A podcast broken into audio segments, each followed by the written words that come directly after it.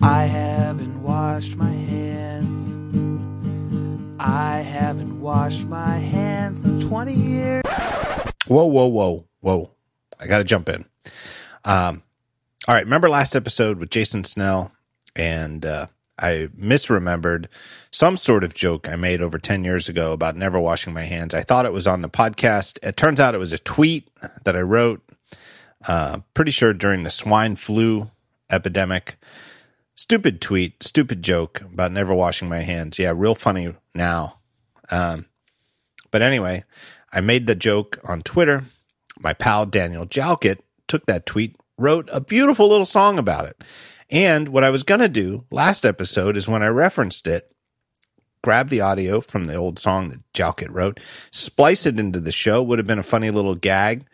Um, after the show, I listened to the song again, realized part of my misremembering was that the song is uh, chock full of F bombs because my tweet was too. Can't really just jump that in to a uh, podcast without warning. So I'm using the song as the opening theme song to this episode. But I have to jump in right here and warn everybody that the song is chock full of F bombs. So skip ahead about a minute if you want to avoid them. Otherwise, enjoy. I haven't washed my hands. I haven't washed my hands in 20 years, and a bunch of fucking pigs won't prompt me to end that streak. No, I haven't washed my hands.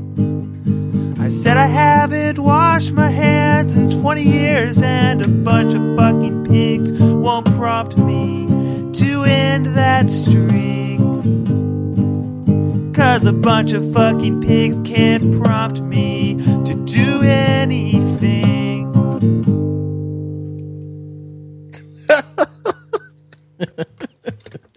Oh, uh, man. From the archives.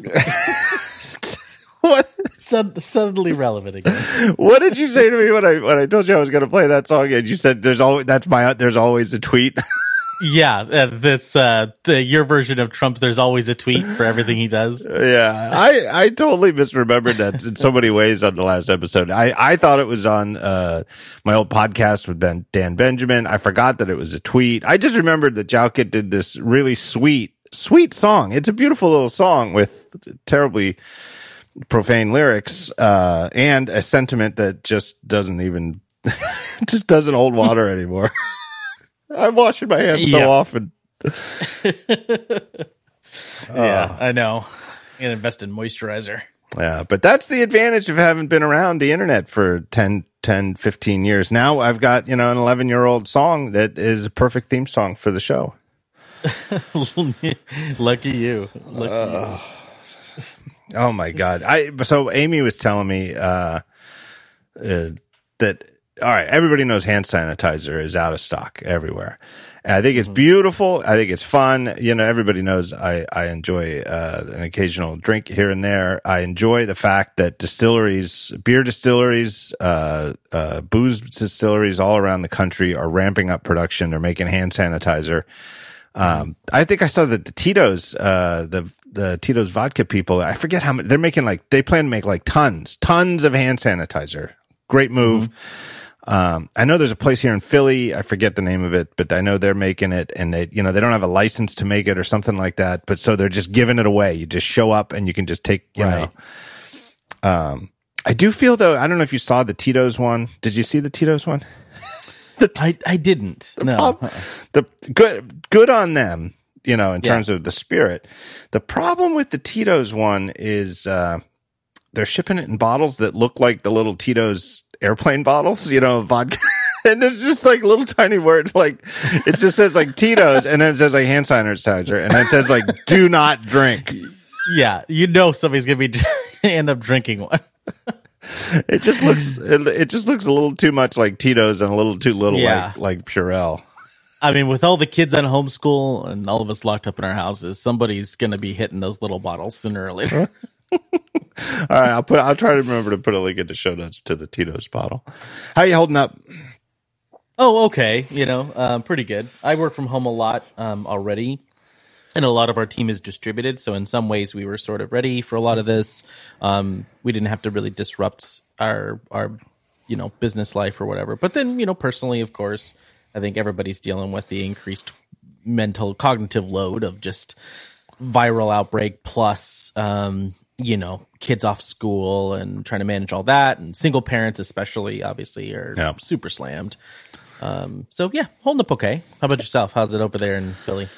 Ah, pretty good. You know, I, I like the three of us are temperamentally suited to staying at home. Jonas, I don't believe has been out of pajamas other than to shower. Uh, it's since since school ended over a week ago. I'm not sure.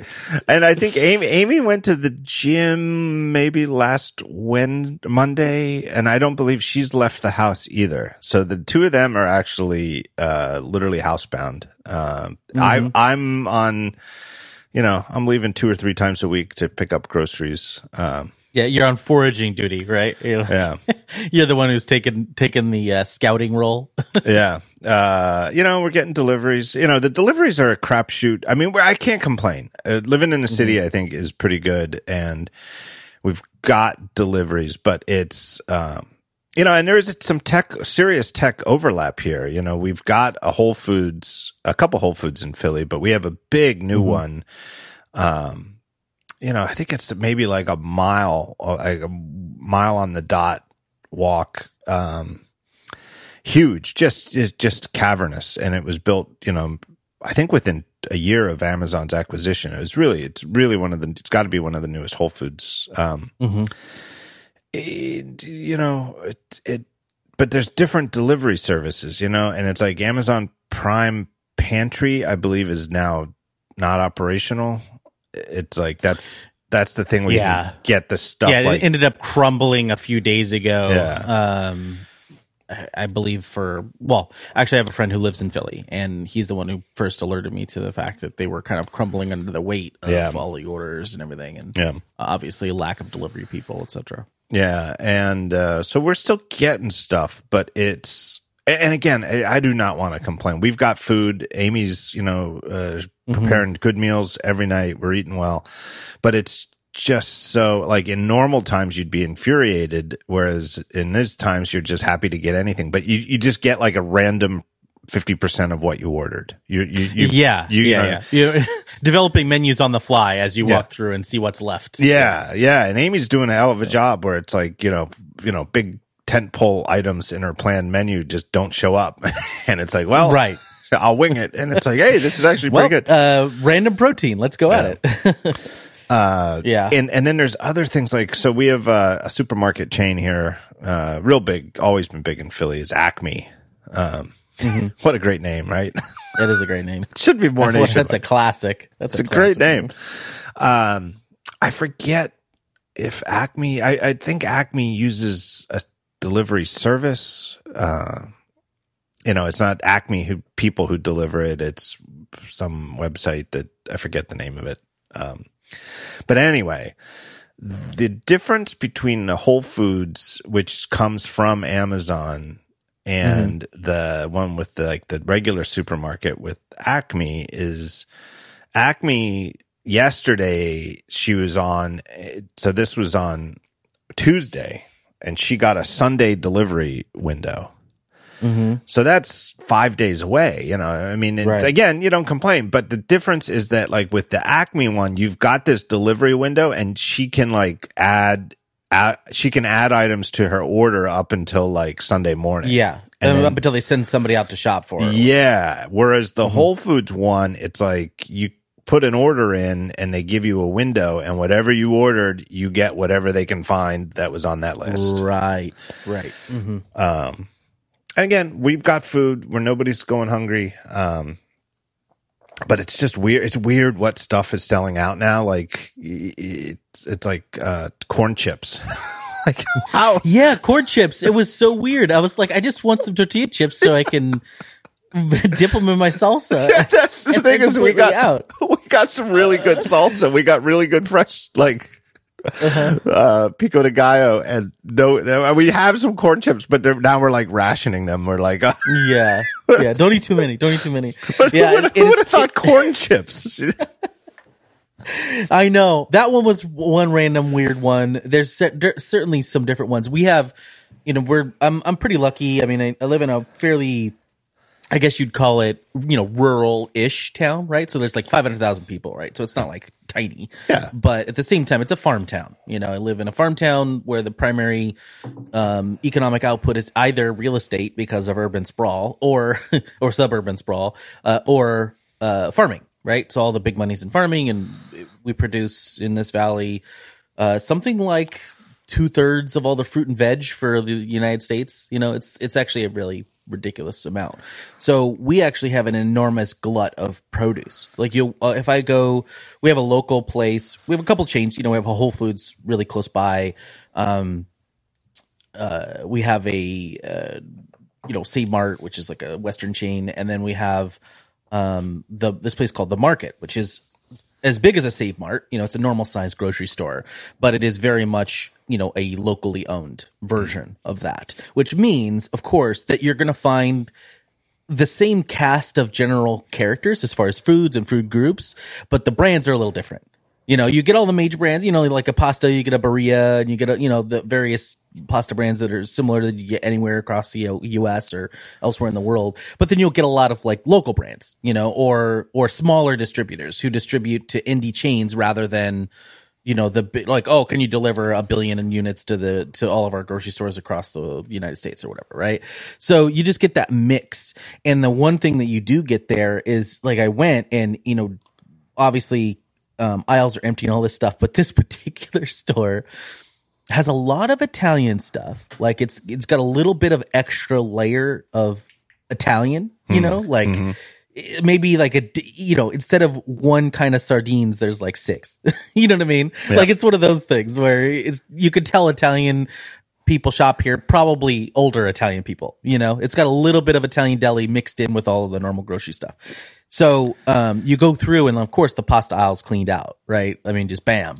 But then there's also like other weird things cleaned out, like you know, it's the olive oil selection is super Yeah. picked over and you know things like that but the one thing that they do have because of where we are in the valley which i think is maybe different than a lot of other places is that the the vegetable section like floor to ceiling absolutely packed and then you go to the regular grocery store and it's like you know it's kind of anemic you know so i don't know it's an interesting I think a regional thing where you'll go some places and certain things are you're universal, like a lot of dry goods and things that get picked over, but then a, a lot of other things are, um, you know, just regionally available. Yeah. yeah Have you we- seen about this bean thing? that Everybody's No. buying beans, Oh no, because it's Okay. like it's because it's protein that stays good forever.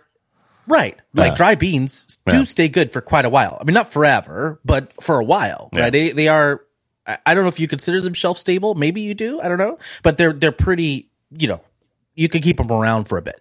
And um, people are buying the crap out of beans, and then like I, I can't remember. Maybe it was the Times or somebody did an article where all these people are buying beans, and I don't like to generalize, but they're like, you know, all these millennials are buying beans, and they don't know how to cook them. they're like, what do we do? What do we do with beans? Like, like certain people uh, are gonna, you know, if you're older or whatever, you remember all the bean dishes. Maybe you know your parents or grandparents, especially, used to make. You know, it's like, oh, we're having garbanzos with this, you know, or you know, we're having uh, red beans with this. Um, and certainly a lot of uh, cooking, like Indian cooking or Thai cooking will use beans a lot and stuff like that. And then of course Mexican cooking uses beans quite a bit. But I think a lot of people a lot of people are just going, "Oh, we need, we, we, need shelf stable. Just get some beans, get some beans." And they're like, "What do we how do we do beans? Like what is what's the method, you know, like do you what do you do? Do you scrape them? And like most beans it require a couple of days to do right. Like you don't you don't just cook beans like Yeah. in in 10 minutes. You know what I mean? Uh, and I mean that by raw beans, like not, you know, Yeah. uh, pre-prepared canned bean or whatever. Right. Um, anyway, I find that hilarious. They're just like, ah, I'm just gonna buy beans. And they have no idea what to do with them. I recorded I, nine days ago with Snell, and boy, does that seem like a long time ago. Uh, Oh, yeah. I forget if I told this. So uh, the the two nearest, uh, the, there's a couple nearby places, but we have a place called Di Bruno Brothers. Sounds a little bit like yours. It's it's small, family owned. There's a couple locations here in the city. Uh, as you might guess from the name, definitely an Italian slant. You know, it's the type of place where like the deli counter has like half the deli counter is like your usual staples. You know provolone cheese, Swiss cheese, American cheese, ham, roast beef, and then the other entire half is uh, prosciutto. Perfect. Sounds lovely. yeah. it's just like the widest variety. Like I can't believe there's this much prosciutto. Um, but it's funny. Like they've been. I, I mean, going strong. Uh, it, it they have been fully stocked on pasta. Like right up to the edge of the shelf, you know, like Right. just tons of pasta. And it's like the stuff that they're out of is just weird. Like whereas like I went in and thinking like, Hey, I, I should just buy like, you know, just get like a bag of pasta. And I was like, ah, I'll probably end up with all the weird stuff, you know, the, the weird, the weird, the weird pasta. And it Yeah. all tastes the same, you know, there's no Sure. such thing as bad tasting pasta, but like the weird shapes that you never buy, uh, you know, Yeah, people are like, "What is orchetti?" I don't understand this. exactly. Right? yeah. yeah, well, honey, I got eight boxes of shells. Uh huh. There was a lot of lasagna, like Yeah. flat lasagna noodles. There was a lot of them because everybody's like, "Oh, pasta, great lasagna." Yeah. Oh, sh- oh, shoot. That yeah, because that's one that No you, thanks. you can't just heat up a jar of sauce or you know No. just pour some olive oil on it or something. Yeah, I mean, you could, but you Yeah, know, it's to it be a little weird. but they're they're fully stocked of pasta. Uh, it's just bizarre what they're out of. You know, no, you Mm-hmm. know, but you know, the way that they're doing it here in the city too is, uh, and it works out great. Is they are managing the occupancy of the stores. oh, interesting. So uh, I think at uh, Di Bruno's, I asked the guy. He said they're they're limiting, trying to limit to twenty five customers at a time, and then the door, then the line is just outside the door. Uh, and they're doing the same thing at Trader Joe's now too, which was a madhouse previously. I think I talked to Snell about this, but um, but it creates the illusion. That, and I just wonder how many people don't know that that's what Trader Joe's is doing is severely limiting the number of people in the store so that it's easy to maintain six feet of distance and there's no line at the checkouts. Whereas a, a week and a half ago, it was a madhouse and you couldn't even get in the door, you know, and it was like shoulder to shoulder inside. So I just wonder how many people are like cruising by Trader Joe's, see that there's like 30 people outside and they're like, nope. Yeah. Whereas it's Yeah, actually yeah. it's actually not bad at all. It's actually better than Trader Joe's usually is at like 5 p.m. on a regular normal time weekday. right. yeah, exactly. well, anyway, Um, we're holding up. It's it's and Jonas is on spring break too, and I think Mm-hmm. like the period between when his school shut down and spring break seemed really half-assed on the remote schooling. Like the one day he had like Mm-hmm. tw- twenty minutes of math, five minutes of quote unquote health class, and then that was it. and it was like Yeah. back to Animal Crossing. exactly. I mean, Uh, you know, it's, it's the same thing over here. They they gave like they gave our, our kid a lot of uh my older kid she's in school and um, my younger kid's just in preschool so he's he, he's living the life. But uh she got a lot of home work like a home packet you know? Like they're like hey you could download this digital packet or whatever I do this work. And my we printed it out diligently and you know put it in a binder and all that stuff. And she's like no nah, i don't want to do it. And we're like we're like on one hand yeah i mean she should do it and we're making her do a little bit of it. But at the other, other hand i'm like you know i don't blame you. I mean you're this grade is over for you essentially you know? Like that was that was it. You're not going to go back really into this section of your grade you know what i mean? And like she may come back on the other half of the semester uh and into that but as far as this report card grade is what i meant this like Right. you know this this period's done for you. So what does this matter? Like we're gonna do it? And it like the way we the way my wife and i thought about it we talked about it and i guess the agreement that we came to amongst ourselves was it's good we need to make sure that we do a selection of it so that she understands the concepts right? But we're not gonna i'm not gonna sit there and make her do 70 pages of you know back to back front and back work pages when nobody's going to care about them, look at them, or wonder ever if she did them. You know what I mean? Yeah. Like it's just not going to happen. Yeah. So at this, we just basically decided on, hey, if, she, if we can get the concepts down and we think she understands these concepts that they're trying to teach her, we're going to be that's that's good for us. You know, the rest Yeah. of it's just trying not to go nuts. Uh, I think most of our concentration is on that. It's it is hard. All right, let me take a break. It's a good time. It's our first sponsor. It's perfect timing. It is our good friends at Yes Please Coffee. It's a coffee subscription service.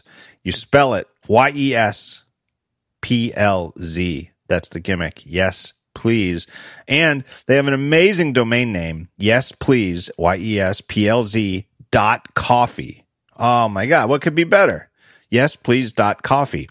Look, they think that the best cup of coffee you ever drink should come right from your own kitchen. You don't have to miss the fact that you can't go to a coffee shop anymore. You don't have to miss it. You can make not just pretty good coffee. You can make great coffee. I can't cook for crap, but I can make a hell of a cup of coffee at home. Uh, and I've been doing it with Yes Please beans. Since most of us are stuck making our own coffee at home these days, there's never been a better time to get your beans delivered. The crew at Yes Please sources and roasts some of the finest stuff from all over the world. They change it up every week and they deliver it to your door. Whole bean coffee delivered weekly, fortnightly, monthly, or just whenever you need it. And you can pause or cancel anytime, no hassle. I love these guys. I, they, uh, one of the co-founders, Tony Konecny, everybody knows him as Tonx. Well, it used to be Tonx Coffee. They used to sponsor the show way back in the day before they got acquired by a bigger company.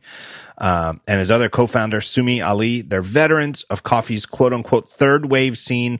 They are fanatical about making great coffee. One of the things I love about the Yes Please mixes is it's not just like, oh, they find this one bean from Guatemala and then that's this week's shipment. Their stuff usually is like a cocktail of beans from all over the place. Uh, I know I forget where I should have brought the bag with me down here to record, but the, the batch I just got, uh, yeah, two days ago, yesterday, day before, um, is from seven different varieties of coffee. And these mad geniuses, they, they figure out like how much to put in. It's like a couple from Ethiopia, two from, I think, Costa Rica. I forget where the others are from. Mix them all together in the right amount. It is absolutely delicious. I literally just finished my pot of coffee, my morning pot of coffee, uh, right as, as we were starting the show. Now I'm all out right here, but I'm going to make more as soon as we're done recording. I'm going through coffee like a fiend. I, I don't know why. I have no idea why, but I'm drinking coffee like a fiend while I'm housebound and having it delivered to the door is the absolute best. Um, these guys believe in great coffee at home and it's just it's just great and they have all sorts of they ship with a zine a print zine it's amazing very fun once a month a big issue and then they have a little uh little weekly thing that that gets as an insert when you get your coffee every day or every week whatever you get it anyway I recommend this coffee wholeheartedly, even if they weren't sponsoring. They sponsored my site last week and the week before. They're sponsoring a podcast this week. Uh, this was actually in the works before this whole thing went down. It is complete serendipity that this sponsorship coincides with the need to get stuff delivered to your house. But this is the way to do it. I love this coffee. If they weren't sponsoring it and you said, where should I get coffee? I would tell you right now, go to yesplease.coffee. Go to yesplease.coffee. And because they are sponsoring, they've got a promo code Fireball5. That's F I R E B A L L and then the digit five. Because if you use that code at checkout, you get $5 off your first shipment. They have two sizes of bags that you can get every week, every other week, whenever you want it. I've upgraded. I just upgraded from the smaller one to the bigger one because, like I said, I'm going through it like a fiend. Um, and I really recommend it wholeheartedly. If you're at home wondering how the hell you can get some good coffee and how to make it, go to yesplease.coffee and remember that code Fireball5. Love these guys. Sign up for their coffee. And by the way, I checked with them, fully operational during this uh, saga. They've got they've got a small crew. They're maintaining distance, and they're shipping coffee out. There's no problem with that. I I had a fear. I had a fear when their sponsorship was running last week. I was like, "Hey, wait a second! I, I should check with Tonx and make sure they're actually sending this out before before I tell everybody how much I love their coffee and you should go sign up. But they're they're they're fully operational, and I just got a bag of beans the other day. Um, oh man, how about Amazon? Are you ordering stuff from Amazon? Amazon, uh, I realize, is doing phenomenal. You know, because everybody has to get stuff delivered, but it is it, it, there's no better sign that the world is not right than the way that Amazon has gotten weird. You know that they've uh, and and you know I think in the ways that are right, where they're prioritizing stuff that pertains to this situation as uh, and stuff that is not uh, essential is get, getting delayed. like I ordered uh, uh, like a USB adapter the other day mm-hmm. and it's in stock. It's not like out of stock. It's in stock and its estimated delivery is April 21st. Right. Which is a month. Right. yeah, I mean, all everything you said is true. It's like a, a, a uh, canary in a coal mine t- type situation, right? Uh, or a leading indicator, or whatever you want to uh, phrase you want to apply to it. That's you know everything is severely jacked up. Um, on a side note, by the way, I do not to uh, enhance your sponsorship, but I do use like Yes Please as well, and I I subscribed to Tonx before they went to Blue Bottle, and yeah. then when when they when Blue Bottle bought them, um, I kept using them. Um, I kept, you know, I added a couple blue, blue, bottle blends to my rotation, but then I got tired of blue bottle and so I left. But then when Tony launched, yes, please, I resubscribed and I got a bag waiting for me. And I think I have, and this is more of a personal taste thing, definitely not a freshness thing. I think I've disliked one of their blends over the past like year or whatever, you know, that I've been getting mm-hmm. or however long. Um, cause I think I, I subscribed right away when they launched. And I think I disliked one blend. Everything else they've been, their taste is amazing. You yeah. know, perfect taste. Anyhow, I thought I'd mention I didn't even know, um, I didn't even yeah, know that. That's stuff. complete serendipity. The other thing I will say, and I enjoy this about Yes Please, is there's a lot of variety week to week. It's not, mm-hmm. uh, it's not. Yeah, you'll same. get a light yeah, you'll get a light South American blend one right. week, and then like a dark, uh, you know, African blend the next week, stuff right. like that. Yeah, yeah, and it's um, whereas other coffee subscription services I've tried, especially I thought Blue Bottle after the merger sort of centralized on a blue bottle taste, which wasn't bad. Sure, but it was yeah, very, it's sort of acidic and yeah. and kind of medium medium bright. Yeah, yeah, yeah, exactly. Mm-hmm. That's how I would describe it. Right. Medium bright. Yeah. Um anyhow, so the Amazon thing, it, this idea that you know some things are essential and some things not. I get it, right? Uh, I mean, and it's easy to see that. Yeah, sure, okay, cool, right? Somebody's ordering, uh, you know, food stuff or medical supplies.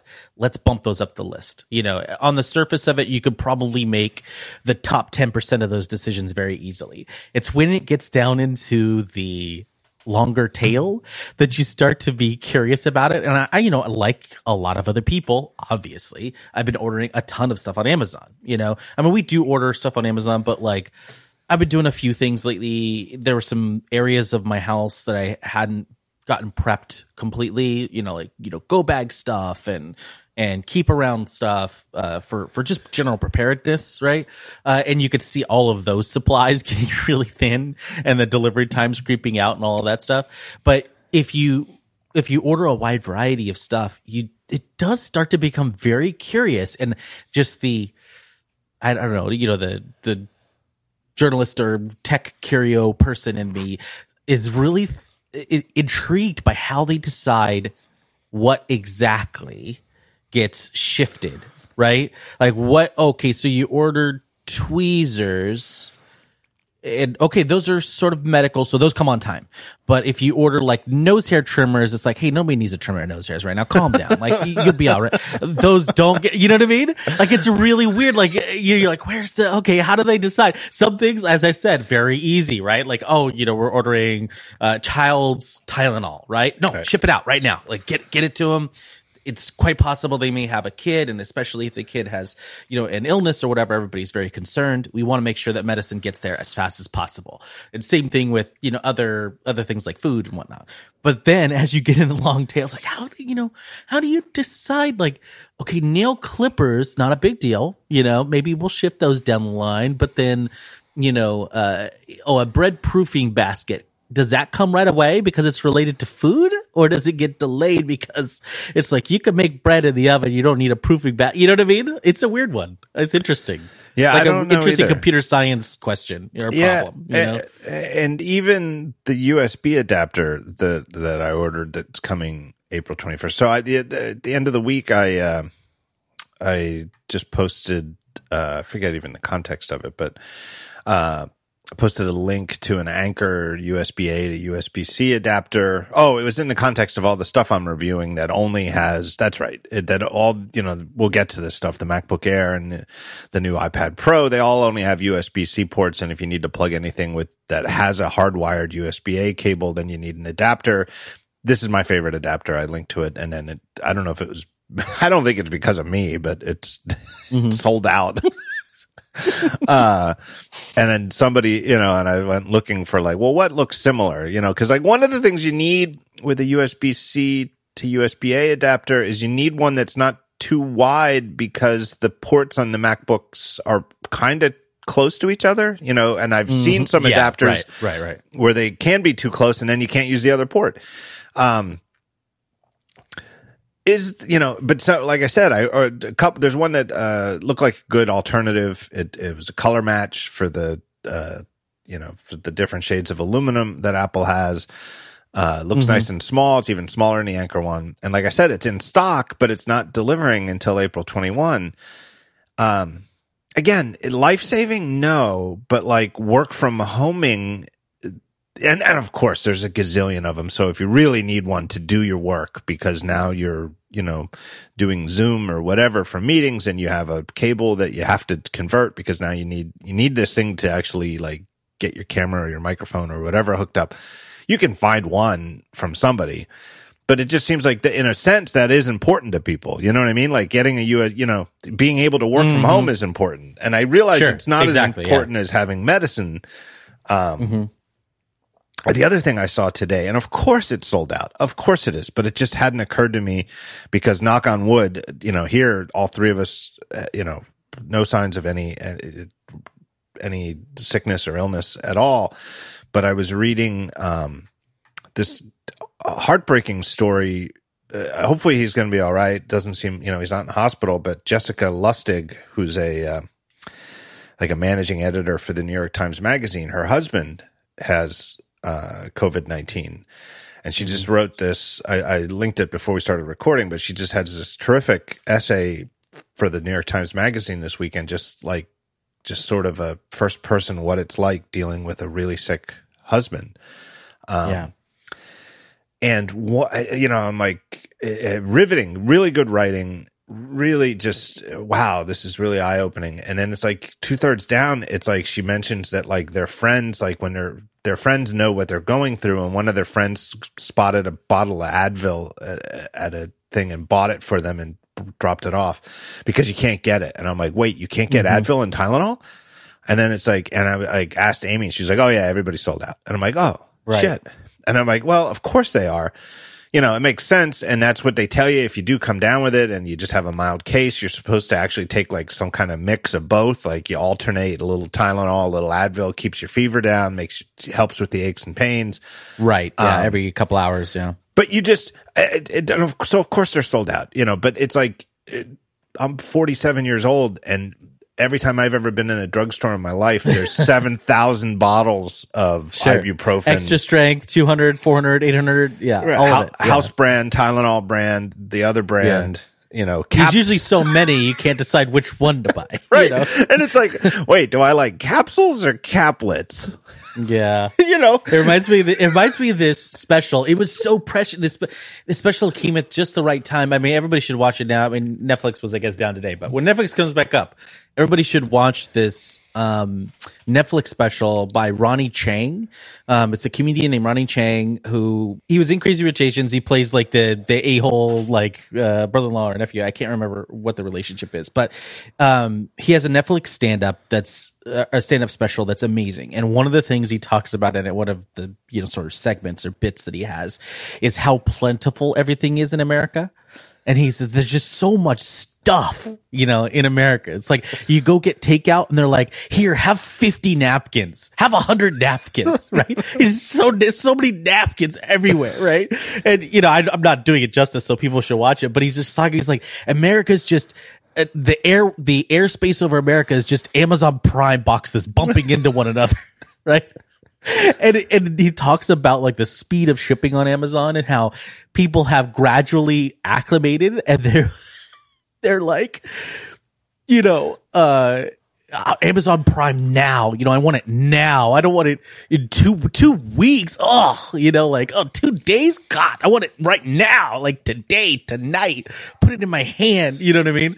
And um, it just it is a very interesting thing. You know how big of a deal everybody finds it, which is it's normal. I'm not, I'm not singling anybody out that notices this stuff and feels it because it becomes a fabric of a reality so quickly. But it's just wild how quickly we are like, oh wow, Amazon can't deliver it for two weeks, and it's like used to be you'd order something. And, you know, like, oh, it's gonna be shipped next month. Awesome. You know, Yeah. now, now we expect it tomorrow, you know, and things going back to what would even be considered regularly very quick shipping times is like, what is happening? You know, um, it's, it's I- just wild how quickly we get used to it. I I I ordered something uh, uh, you know back back in the old days. Uh, I forget what it was, just some random thing, and I thought of it like really late at night. I mean, like eleven thirty at night, like while I was ready to like put all my devices away and just tune out and watch some TV. And I was like, oh, I'll order this. And then like uh the doorbell rang and it was like dropped off at like nine in the morning. it's like, how is that even possible? right. Right. How is that It's possible? wild. That is it's too Yeah. now, you know, well, those were the old days. Um Yep. I didn't know Netflix was down today. Yeah, apparently they had some large outage. I don't know if it's been rectified as of this recording or not. Uh, my my team's on it, but uh, I got a lot of things going on, so I wasn't tracking that individual thing. I did see it went down, which obviously at the uh, on a given any given day that's news, but right Yeah. now it's sort of everybody's lifeline to you know let me watch something to take my mind off things. So people are paying attention. Yeah, uh, we. I, I can't help but think that it was related to the increased demand. We watched. Um, I think we've got the that the comedy special you're talking about. I think that's actually on my my what do you, whatever Netflix calls it, watch list or whatever. Um, yeah, because the comedy specials, I'm I like watching movies. Amy thinks movies are too long late at night lately, and so usually I wait for her to fall asleep and then I watch a yeah, movie. yeah. Well, you yeah you get twenty minutes into it, they're Yeah. asleep, and you're like, well, I've already seen this ten times, so you should. but but with all of the talk shows on hiatus, like we're big Seth Meyers fans. Um, uh, we like the Colbert Show too, but Seth Meyers is like our jam. Uh, but even like John Oliver's uh, probably off now, and uh, uh, it you know Bill Maher I guess is off. I don't know. He he was it you know I don't know how and you know unless they're going to do it without an audience, I don't know what they're going to do. So uh Netflix comedy specials have been our like mutual, you know, like the overlap of the Venn diagram of what do we want to watch tonight on the couch. Um, so we were watching the Leslie Jones Netflix special. Um, so number one, I, I know the strategy of it. If we want to go meta, I know the strategy of Netflix throwing tons of money at comedy specials because it there's so much even even if it's a lot of money from the comedian's perspective it's so little money compared to original dramas you know th- in terms of what netflix pays out of pocket you know like just putting a totally aces crew into a theater to record a stand-up special is so much less expensive Right. than shooting 10 episodes of a you know top tier drama. Um and they're evergreen right? That these comedy specials you know people watch comedy specials 5 years from now 6 years 10 years from now. You know if it's funny it's funny. Um and so it's great great content you know i mean hbo obviously originated this back in the day but hbo back in the day would have like you know like four comedy specials a year now it's like Netflix. it's like you can't even keep up. Even to Housebound, it's hard to keep up with all the comedy specials.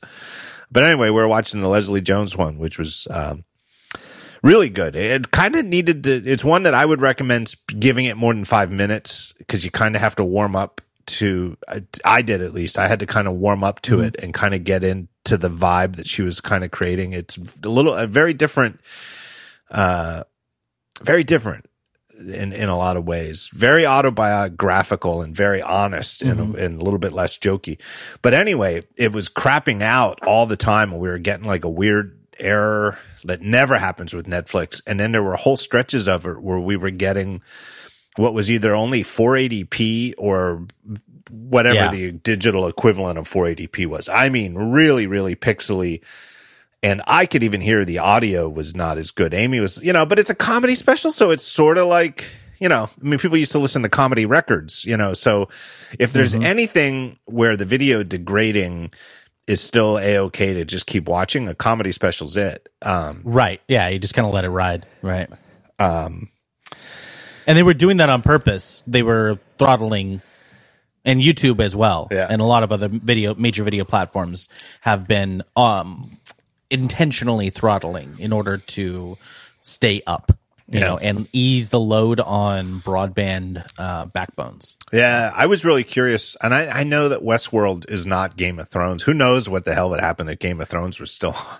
but I'm I'm a Westworld fan, um, and when I watched Sunday Night, I was like, "Don't don't crash, don't crash." And I know that they've got great tech because they've got the BAM media from the baseball um, Yeah. the back you know they used to be garbage. I mean back when they first started trying to digitally stream game of thrones it was it was just like like their server just went up in a puff of smoke. And then they like partnered with the uh bam media that was originated with major league baseball and then disney Yeah. you know smartly was like you guys seem to know what the hell you're doing we're gonna buy you or no we'll be partners and then they're like this is working great we'll just buy you Exactly. um, yeah. And I think I mentioned it was now, but that's why Disney Plus has had such a smooth launch is that they've got uh, either the best or the second best technology in the game next to Netflix. Mm-hmm. But uh, man, oh man, that was talk about sign. I can't remember the last time Netflix had any hiccups for me, and um, no surprise. You know, again, again, you know, I'm not complaining. It's just like with the Mm-hmm. you know a four month delivery for a USB adapter. I'm not delivering. It's magic. I mean, imagine if this fiasco had happened 15 years ago. What the hell would we be doing? You know right. you know, in a lot of ways, it's as bad as this is and as tragic as it is. I mean, people are dying. So, you know, I laugh and we're cracking jokes about stuff, but there's, you know, it's a genuine worldwide tragedy.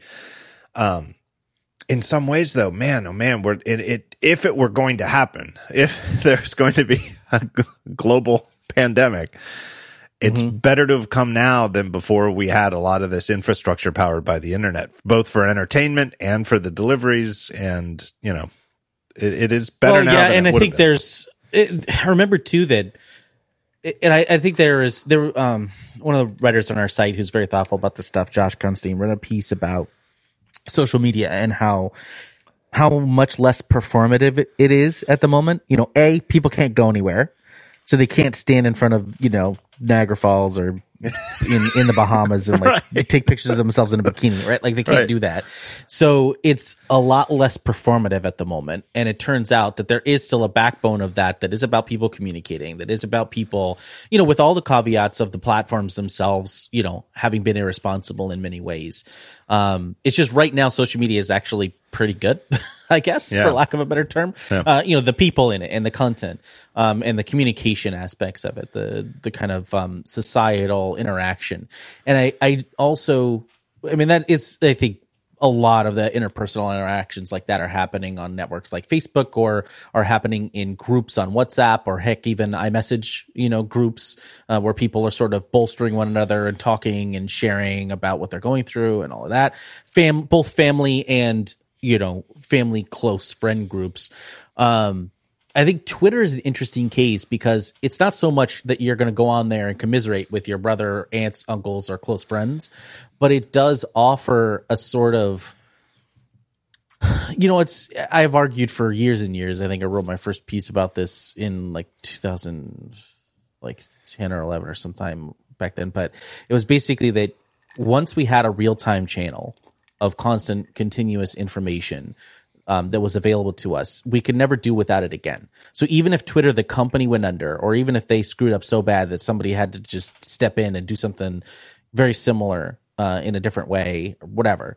That particular fire hose would need to exist. It's like an API for for life, right? Yeah. Like that's what Twitter is. It's it's a, an enormous amount of information. Much of it total crap. You know, much of it inflammatory or unhelpful, but also a lot of it useful, informative, or neutral right? Or neutral for now but vital to one person or another.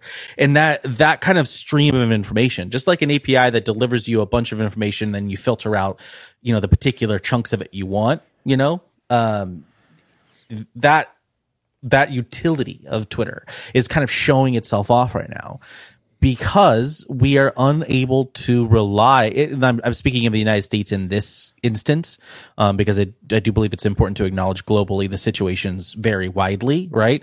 But in the United States right now, we're unable to rely on a lot of the information that's coming from our leadership about the spread. Um, containment, mitigation, uh, and treatment of the virus, right? Uh, and the, the disease that results.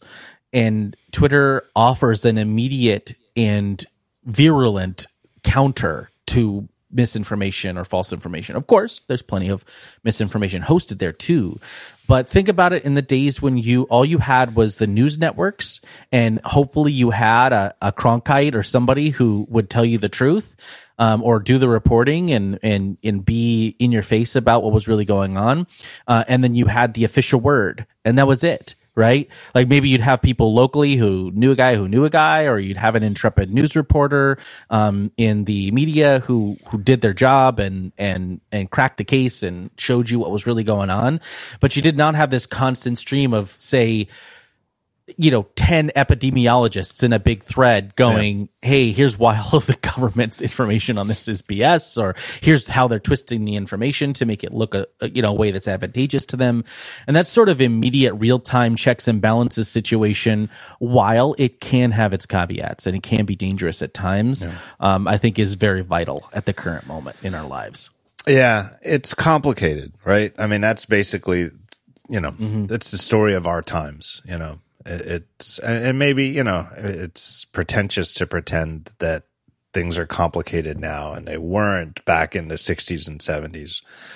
I, I don't want to be glib about it, but at least in terms of knowing what to trust, it is complicated now because you didn't have choices back then, right? I'm not saying that there weren't problems with the fact that you got Cronkite at six o'clock and you got your newspaper in the morning or the afternoon, and that was it, you know. And maybe if you were really a news junkie, you got Time magazine delivered every Friday, you know.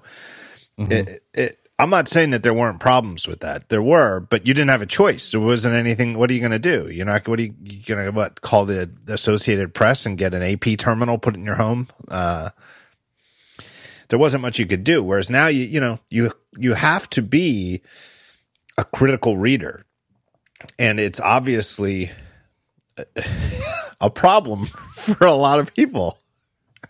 I mean, and it is bizarre to have a president of the United States giving out completely false information. Uh, and this, again, not to get super political about it, but it's undeniable. Even if you love the guy, even if you think, well, he made some mistakes, but he's, you know, still better than we would have been otherwise. I still stand supportive. I mean, I don't know what's wrong with you if you think that. But even then, you, you have to acknowledge that the guy was completely wrong when like March 3rd, he was like, we'll be down to zero cases soon. You know, it's like, uh, that was wrong. I mean, there's, there's no other way to put it. You couldn't try if you took him at his word. You you had the completely wrong idea of what's going on, and now he you know he's peddling the, these uh, malaria drugs that maybe possibly would be great. Hopefully he's you know it'd be great if he turns out. And again, if he is Yeah. right, Jesus Christ, you're never going to hear the end from them.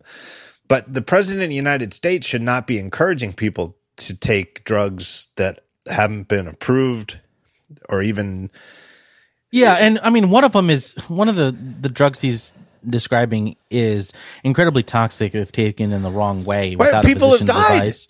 people have died. and, another, and the other one is Z-Pak, which is like a pretty standard, you know, Right. uh, medicine that's used to treat infections. You know what I mean? So it's like a mixture of of really obvious stuff that any doctor would be like, yeah, of course we're going to give you a Z-Pak. You know what I mean?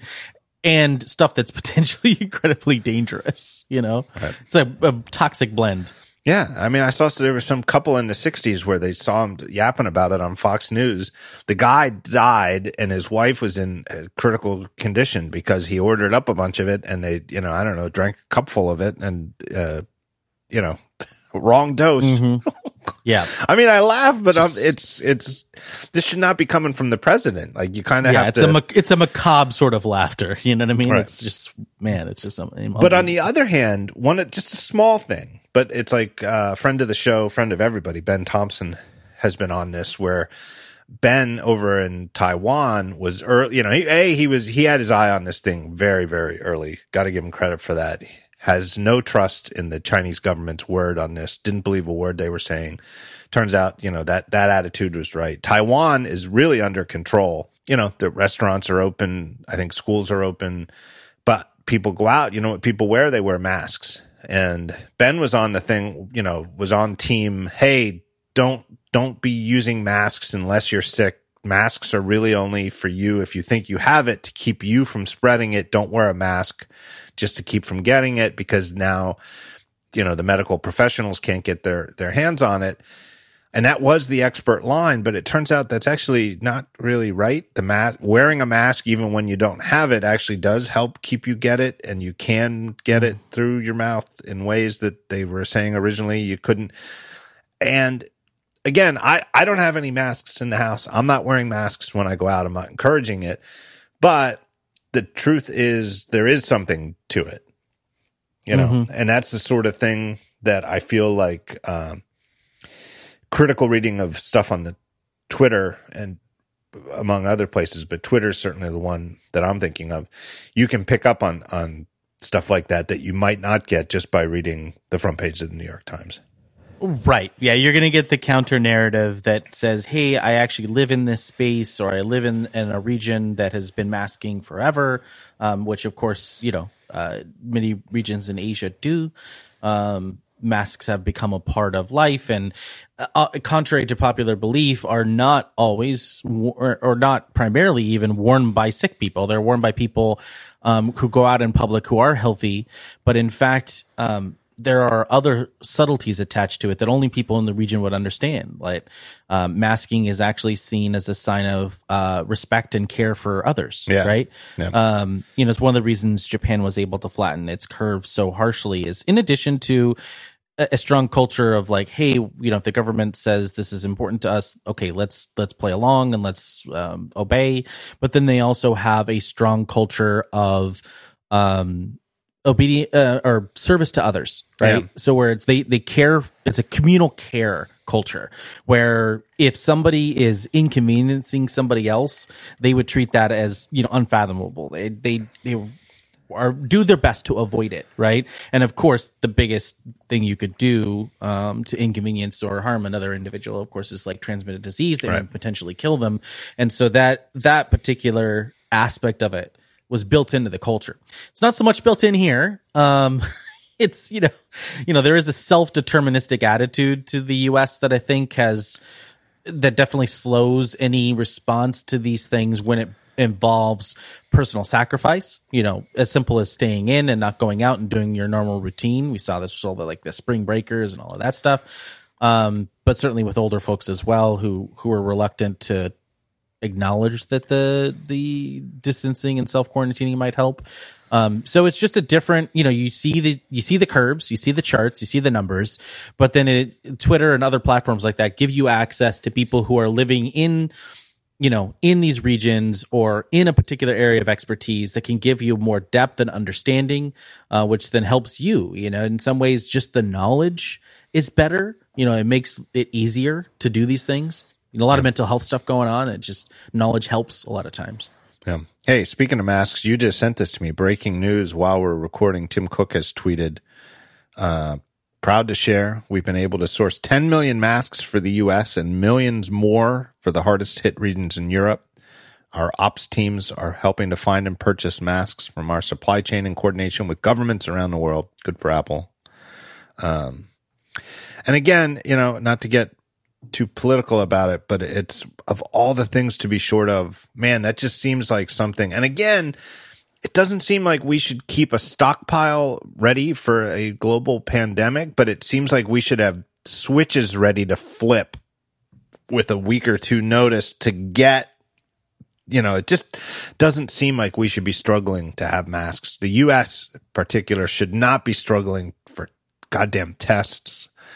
Um, you know, so and, and you know, good for Apple, good for other companies that are contributing. But again, I, I just don't.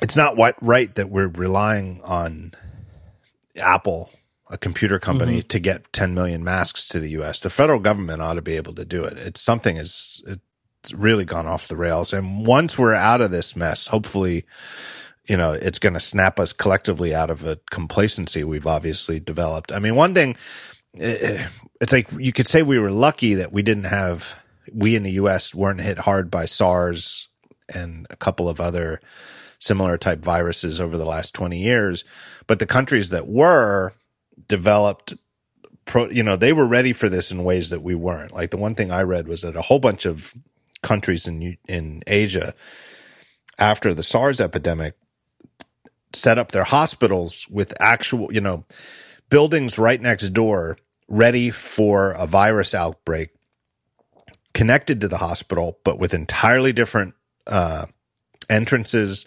entirely different HVAC systems, so that the next time something like this would happen, and mm-hmm. knowing, you know, whether it was five years away or 10 years away or 20 years away, it was inevitable um, that they were ready for it and, and you know in a way that U.S. hospitals clearly are not in terms of my and my heart just it, we're just not ready for it. Like somebody right now, there are people out there in the U.S., especially just New York. You know, the the Bay Area is obviously you know hit pretty bad. Uh, Los Angeles, Southern California. Um, Boston's hit pretty bad. Philly is really come. Philly is very low right now. Knock on wood, but you know, we're so close to New York. It, it's kind of amazing to me the discrepancy, um, given how close we are and, and how many people I know on a daily basis go between New York and Philly that, that that hasn't been more of a, a issue by this point. But, um, my God, just going into the regular emergency room, um, in ordinary times is unpleasant. But mm-hmm. my God, if you're going in with symptoms for this, it's like, it's complicated in so many ways because you you know just as a human being you you know you know that you've got it or you think you've got it because you've mm-hmm. got you've got all the symptoms but you don't want to go in there and get other people sick you know somebody who just right. cut cut their hand or something like that um you know just quote unquote normal reasons to go to the emergency room um and yet eh, you know countries in asia are set up for this so that if you you know you have it or you think you have it you can get a test you can get results you can go to a special you you, you don't go in with the regular people who you know somebody who dropped something on their foot and thinks they broke broke a bone in their foot or something like that.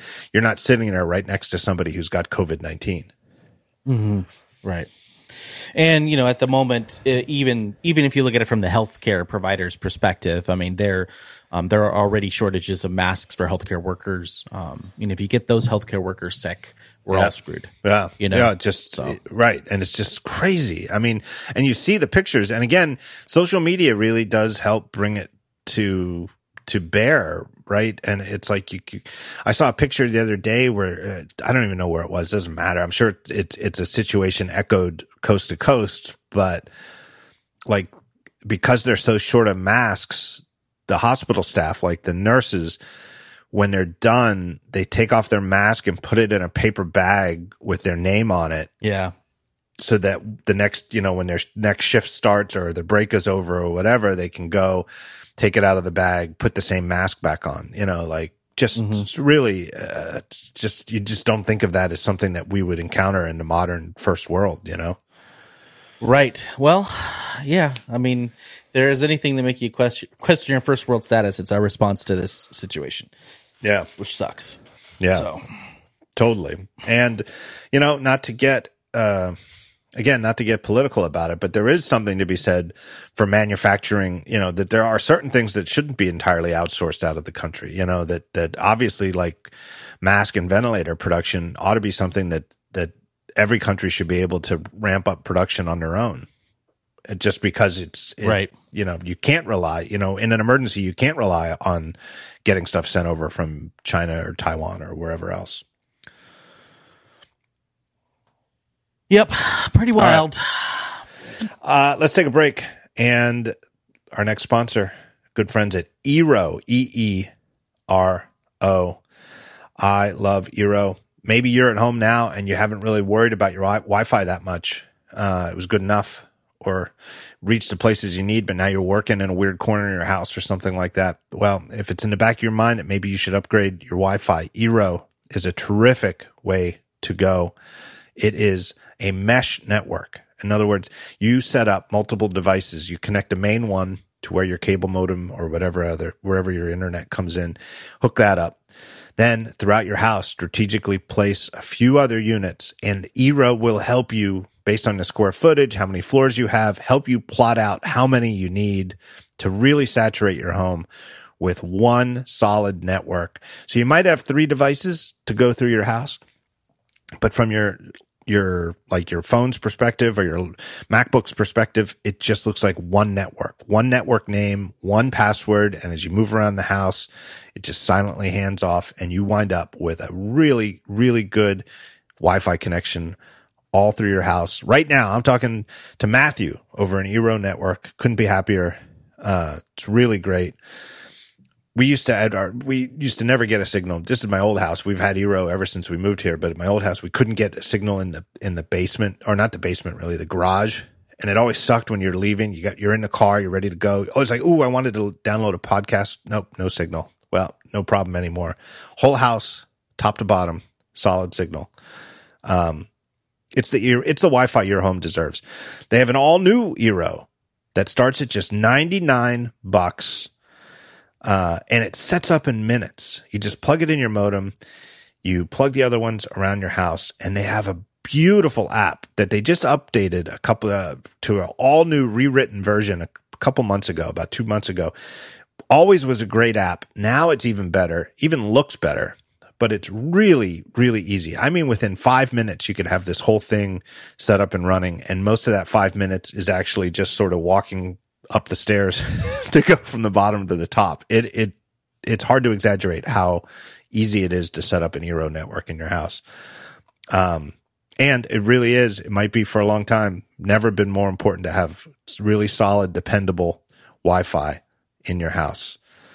You can get yours fixed as soon as tomorrow, maybe by going to eero.com slash the talk show. That's the, the URL, eero.com slash the show. And remember that code, the talk show at checkout and you get free overnight shipping with your order. That's eero.com slash the talk show with the code the talk show to get your Eero system delivered free with overnight shipping. But you got to use that URL to get the offer. Eero.com slash the talk show. My thanks to them for continuing to support the show. Oh, I guess we should go on to actual uh, stuff. We got two products last week. Boy, does that feel, that was a week ago, a week ago when we found out about the new Apple products. And I know it's the oldest. Everybody keeps saying, my God, days feel like weeks and weeks feel like months. But I cannot believe it was seven days ago when we got these, the briefings on, on these new Apple products, the new MacBook Air, primarily new MacBook Air, new iPad Pros, and a sneak peek tease at the uh, Magic Keyboard magical floating iPad over a keyboard that is coming in May. I know the terms. I, I don't. I don't want to. Uh, I didn't sign anything, but as a verbal agreement, you know, we in the media were uh, we're not supposed to talk about the the actual briefings, which were delivered. We are allowed to say that they were by video. Um, and so I don't want to, you know, I don't want to violate any spirit of the agreement, but it, you know, it, suffice it to say, Apple recorded effectively a little 30 minute, what might have been maybe not an event, but maybe would have been like little small gathering things like in New York or Cupertino in normal times. Um, you know, with slides and present, you know, here's the highlights, you know, this is sort of mm-hmm. a typical Apple keynote. And, but instead of seeing it in person, we saw it on video. Right. Um, I I reviewed both. You uh your your colleague Brian reviewed the MacBook Air. Have you seen the MacBook Air, or did you just did, did they? yeah, just, they did. Yeah, they did send me one as well. Um, I'm I'm gonna play with it, but I haven't really done much beyond open it up and and tinkle the keys a bit. Um, that's about it. I, I'm gonna play with it more, but I haven't had a chance. I I been uh, busy with this. Our newsroom's pretty crazy right now, as you can imagine. Yeah. And so I kind of focused on the iPad. Um, but I did look at the Air and of course the keyboard. Um, keyboard feels great. I mean, my my I'm, I'm a huge Air fan, right? Like I I love the Air. I I do like the thin factor, the thin form factor. Nothing in my line of work. I mean, it used to be in the old days I would do like a, a lot of on laptop video editing or photo editing, especially when I was in a much smaller newsroom and kind of, you know, very ad hoc where everybody's kind of doing their own stuff. Um, but we have a video team and they're fantastic. And so I really don't do a lot of that on my laptop. So the 13 inch MacBook Pro, which is standard issue for, well, what is now Verizon Media, but the standard issue at TechCrunch, um, that is honestly overkill for me. Yeah. You know, I, I like it. You know, I like the power. It's really nice to have it when you need it. You know, somebody sends me some weird 3D thing or, or something I need to crunch or unpack or slice or render in some way. Great. It's cool. It can do it, but it's not necessary for the most part. And so I've actually been a really big fan of the Air for a lot of years now because anything that's slimmer or smaller that makes my bag lighter that still gets the job done, which is largely web based these days because I use a lot of web tools, web editing tools, all that stuff. Um, I'm I'm all for. And so I've loved the Air for a very long time. I'm really a big fan. Um, I do love the updates to the look and feel and everything that they've done over the years. Um, it- it's gotten better, and the Retina certainly was a huge watershed moment. But the keyboard on the Air, and I know people like to wax rhapsodic about old Apple keyboards and say how much better life used to be before the chiclet and blah blah blah blah blah. But the old Air keyboard was mushy as hell. Like I don't care who you are, if you're telling me the old Air keyboard was great, you're an idiot. you mean because because the- from the you mean from the the pre Retina era? Yeah, yeah, yeah, Yeah, exactly. yeah, the pre Retina. I mean, I'm not talking about the chiclet version. Yeah, I'm talking about the old, old version. Yeah. It was just super, like the keys were very unstable. The mushiness came from a couple of things. One being the keys had a lot of lateral travel. Like, so you could put your finger on it and move it side to side and it would be like, you know? Um, and then they had, they were very unstable. So depending on what corner of the key you hit, it would shift in a different direction, which just led to this overall mushiness to it. Now, it was still better than the chiclet keyboard. Right. it was you know still better than the one we had on the macbooks and stuff like that for a while but um certainly was not the best so for me getting a macbook air with this new keyboard it's actually very exciting for me as far as a laptop use goes i, I think that's a really great combo. Retina on an air form factor with a keyboard that's stable and firm but has that full one millimeter of travel i'm all for. It i think that's that's a great package for everybody. It, it's hard it's hard not to just spend all the time talking about the keyboard because it is the most significant cha- well it's not the most significant change because they've also f- intel has finally gotten their act together with chipsets that fit in that reduced mm-hmm.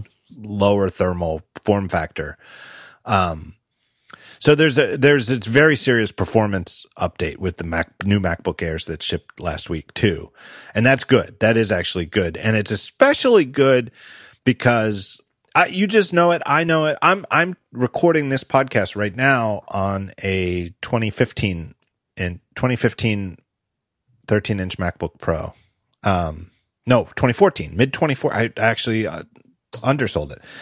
It is still a phenomenal machine. What I did in like September of 2014 is bought the fastest 13 inch MacBook Pro I could get.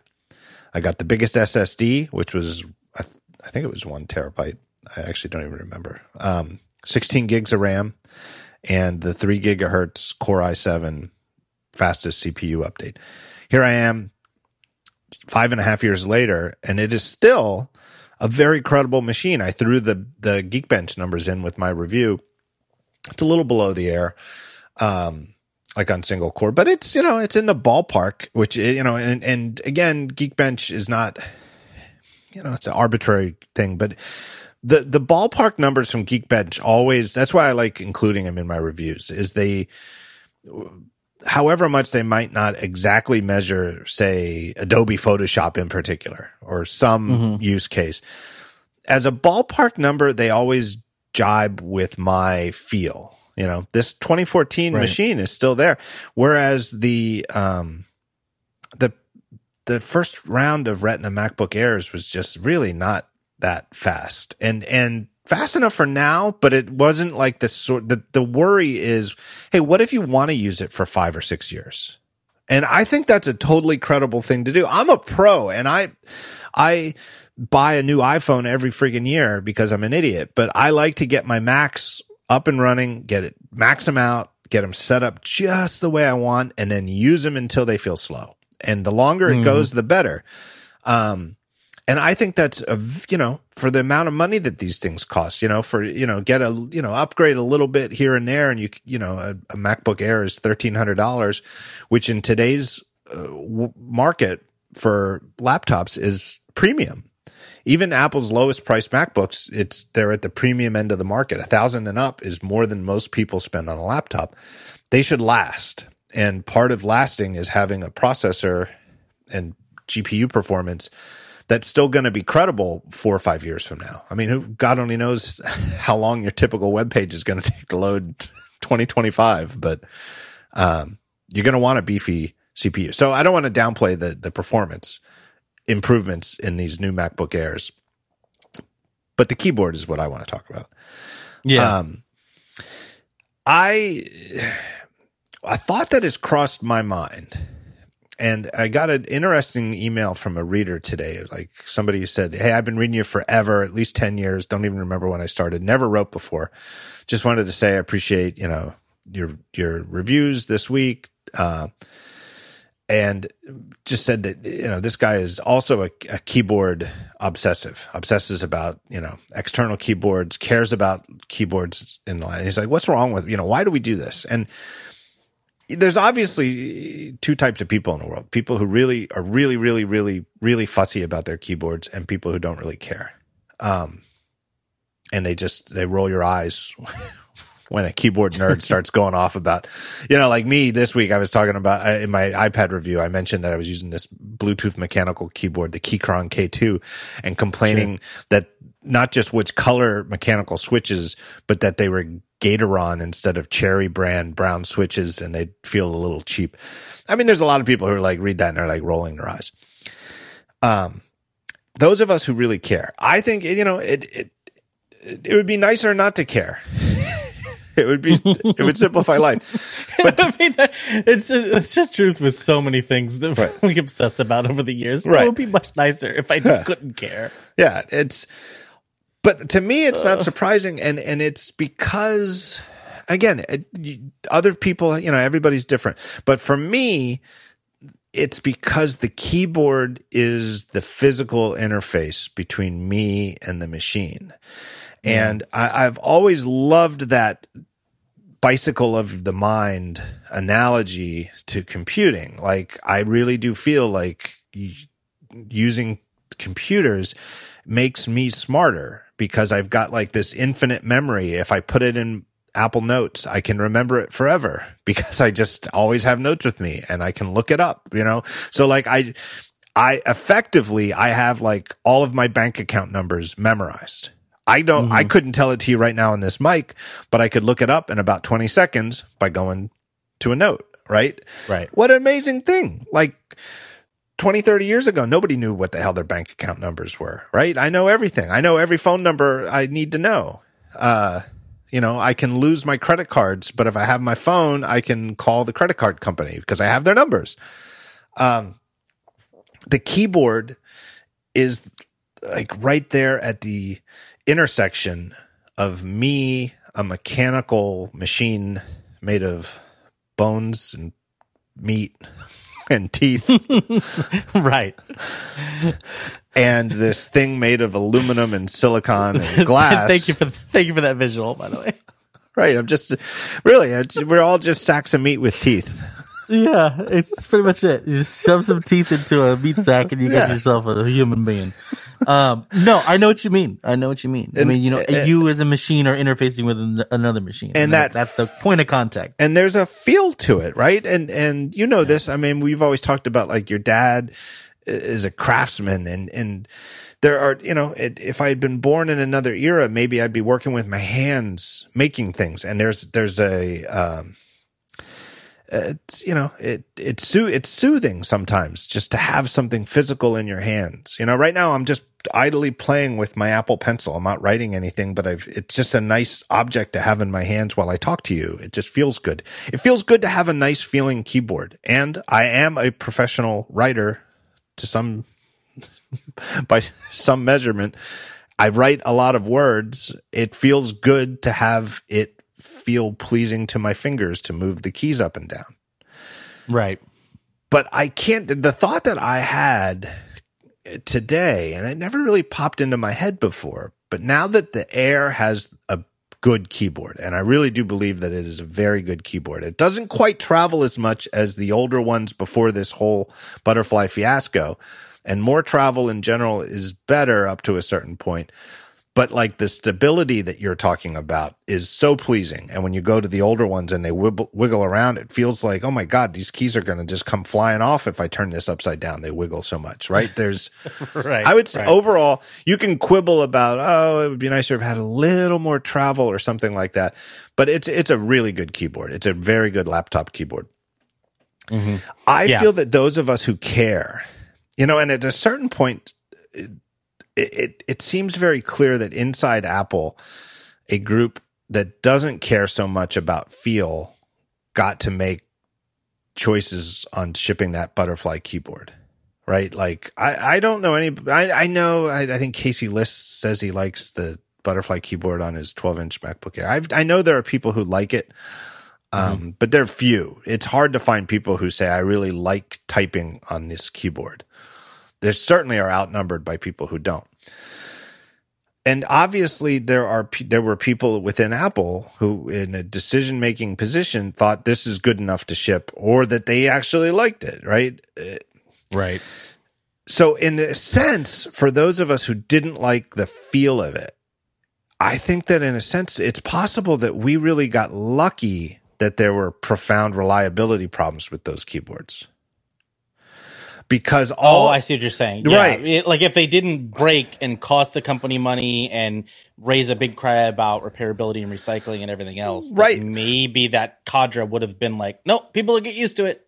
It's better. Because that's the thing. The thing that really strikes out now that we're and we're not quite entirely in the rear view mirror because the 13 inch macbook pro still has the third generation butterfly keyboard. And now that the air has the new one inevitably the new 13 inch macbook pro or if they go to 14 inch you know like the way that the 15 inch went to 16 um, and rumors seem to suggest the 13 is going to go to 14 maybe not by increasing the for you know the the footprint but but just by going closer to edge to edge on the lid um it's obviously going to get that keyboard.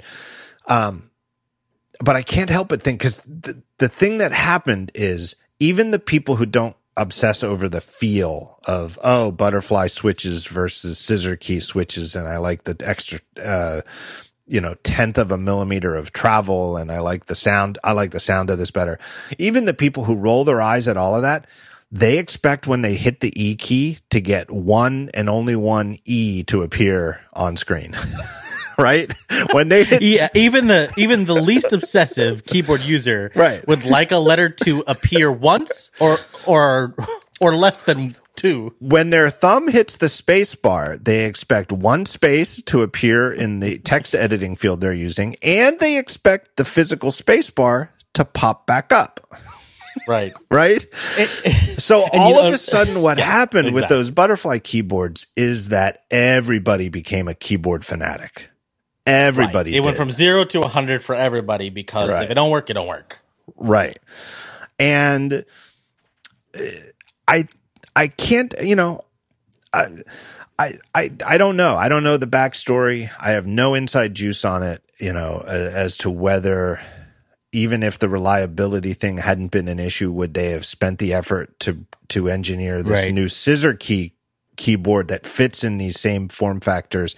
And they don't quite sit in the same form factors because if you actually look at the tech specs, the new MacBook Airs are like one millimeter thicker at the thick end of the wedge than Mm-hmm. the ones that shipped in November 2018. And that one millimeter is actually how much more travel there is on the keys. so it kind of corresponds to, oh, well, if we make the thing a one millimeter bigger, we can actually use one more millimeter and get a better keyboard in there. Would they have done it anyway? I maybe, you know, maybe that, that they, you know, within Apple, that even within Apple, there was a, well, this isn't the best feeling keyboard in the world, but it's a, it's a worthy compromise to ship these things in thinner form factors and we'll keep our keyboard engineers at work and see if we can even come up with something better and it took a couple years. Who knows? But i think it's definitely not off the table that if the butterfly keyboards had been as reliable as all apple keyboards always have been and as anybody should reasonably expect that we might still have them. Right, Yeah. You, you know and and for those of us who care I think that's a reasonable assumption to make, to be honest. Yeah, I do too. And I was really thinking about it from this one uh, very thoughtful email from from a longtime reader. And the more I thought about it, the more I thought, boy, that seems likely because it just seems, you know, it's, you know, for as big and as much money as Apple has, they're they are careful about what they shine their attention on, you know. And would they have deemed fixing these quote unquote fixing these keyboards that weren't broken that were operating completely as designed, would they have prioritized that? I don't know. Yeah, I, I, I think it's one of those times where you just you just see, and when I say cost, I don't want to treat I don't want to say the word cost here as in a negative light because it's it's really a neutral term, but you do see the cost, eh, you know, put on display here of Apple's policy of making sure that their ideation and creation of their of you know their decision making process of, of creating their devices is not unduly influenced by whatever anybody thinks at that moment in the public. Like there there is a very distinct you know auteur driven process um, that Apple has and has had a lot of success with over the years.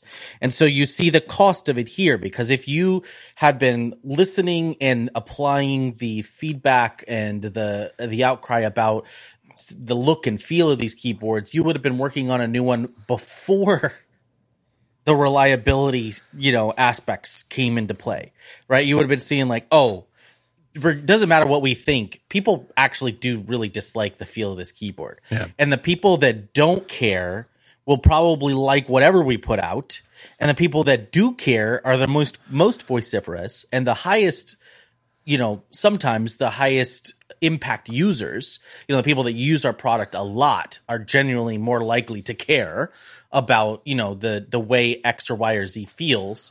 Um, maybe we should look at the redesign and maybe we should explore blah blah blah. But given the timeline, it seems pretty clear that they weren't exploring it at all until the reliability issues hit a hit a breaking point. Yeah. Uh, one of the things I did, my son has a MacBook Air, Retina MacBook Air. Um, I think it's a year old. Uh, I forget, but he has some sort of butterfly keyboard. He's fine with it. Um, but I had him try the the review unit, and he he agreed felt better. But the thing he noticed right away, and I don't think it's visually obvious at all. I think the difference is so small that it's for me at least it's hard to see, but you can feel it. Is that there's a little more space between the keys, just a little, just a little more space between the keys, but it makes it a lot easier. Just right as you put your fingers on the home row to orient them. Uh, just slightly bigger gaps between the keys and therefore a slight reduction in the area and it somehow just i don't know it's just I like think the keycaps are smaller. Yeah, I think the- that's the way key, they did that. yeah. Keycaps are smaller, so that therefore the gaps are slightly bigger. Mm-hmm.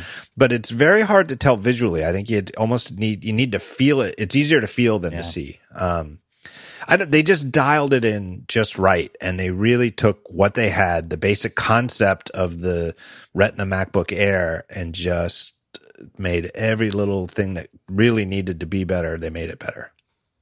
Mm-hmm. All right, let me take a break. thank our third and final sponsor of the show. I want to save more time to talk about iPad because I feel like uh, there's more to talk about, which I'll explain on the other end of this, which is Squarespace. Hey, we've all got a lot more time on our hands than we used to. Maybe one of the things on your agenda is creating a new website for you or for somebody you know, or maybe taking an old website, moving it, updating it, modernizing it to a new platform. Squarespace has you covered. They have everything from domain name registration to a whole slew of award winning professionally designed templates to a CMS system so that you can add a blog, host a podcast, something like that, where you post on a regular basis. Do it all through Squarespace. Analytics, who's coming to your site? Where are they coming from? What's your traffic like? They've got you covered. One of the best analytic dashboards I've ever seen where instead of just throwing a fire hose of numbers and tabs and sidebar items at you, they organize it. They organize it in a way that you can just glance at it and see what the hell is going on with your site. Beautiful, beautiful analytics. Squarespace has award winning tech support too. You can just go on there, chat with somebody if you have a question. Uh, everything you'd want is right there. Hey, sign up for a year. Guess what? You get your domain name free just use the use the code talk show no the just talk show when you check out you get 10% off and sign up for a whole year save 10% on the whole year and get a free domain name and you get a free trial 30 days everything free trial use the code when you sign up you save 10% sign up for a year you get a free domain name all of that included when you go to squarespace.com slash talk show and just keep that in mind. The thing after the slash talk show, the offer code, just remember that because you get 30 days free. You don't even pay for another month. When you do pay, stick that code in the, in the field, talk show, save 10%. My thanks to Squarespace for their continuing support of the talk show. So I, am done with the MacBook Air, honestly, talking about it. My review said everything I had to say. The keyboard fixed. I love the new keyboard. If anything, I actually think it feels slightly better than the 16 inch MacBook Pro. I don't know if that's a, some kind of placebo effect. I think it might just be that I like the physical form factor of the Air better. It just sort of feels a little, I don't know. The keyboard's a little lost on the giant 16 inch thing. And whereas the keyboard mm, is like mm-hmm. just right on the 13 inch. But if I'm wrong, it's identical. You know, it's either it either feels the same, as good or better. It's as good at maybe the best keyboard Apple's ever shipped on a laptop in some ways. Um, the processors fixed. You've got three options now: good, better, best. Even the good one is pretty good. Um, everything that was good remains good. Still has has amazing sound for a MacBook Air. Like if you just actually play video through the speakers. Uh, and they got the price down to nine ninety nine, eight ninety nine for education to get a pretty good, credible machine with 256 gigs of storage done. Max done. The thing about the iPad, which I think could fill up any remaining time we're going to spend on this, is in addition to new hardware, they have totally like just like a lightning bolt to iPad OS in the middle of March. Um, iPad OS 13.4 now has truly rich system wide trackpad support. Yes. Out of literal literal nowhere. Here you go. there somebody at you know nine to five mac somebody got a peek at some device running ios 14 a couple weeks ago and they're like hey it looks like they've got like really serious apis for trackpad and mouse support in here. And everybody's like ooh that'll be exciting. Hope wwdc hope we learn more about it in june. Hope there is a wwdc can't wait to try it. Maybe i'll run the beta over summer. Can't wait for fall at the very and then here we are at the end of march and uh, it's shipping as of yesterday well, yeah, and you can look at that two ways, I guess, right? You can look at it like, um, you know, uh, it, it well, I guess not two ways. It's two interlocking ways. One, it was quite obviously for to support the Magic Keyboard, right? Right. Like that's why they put right. it in there.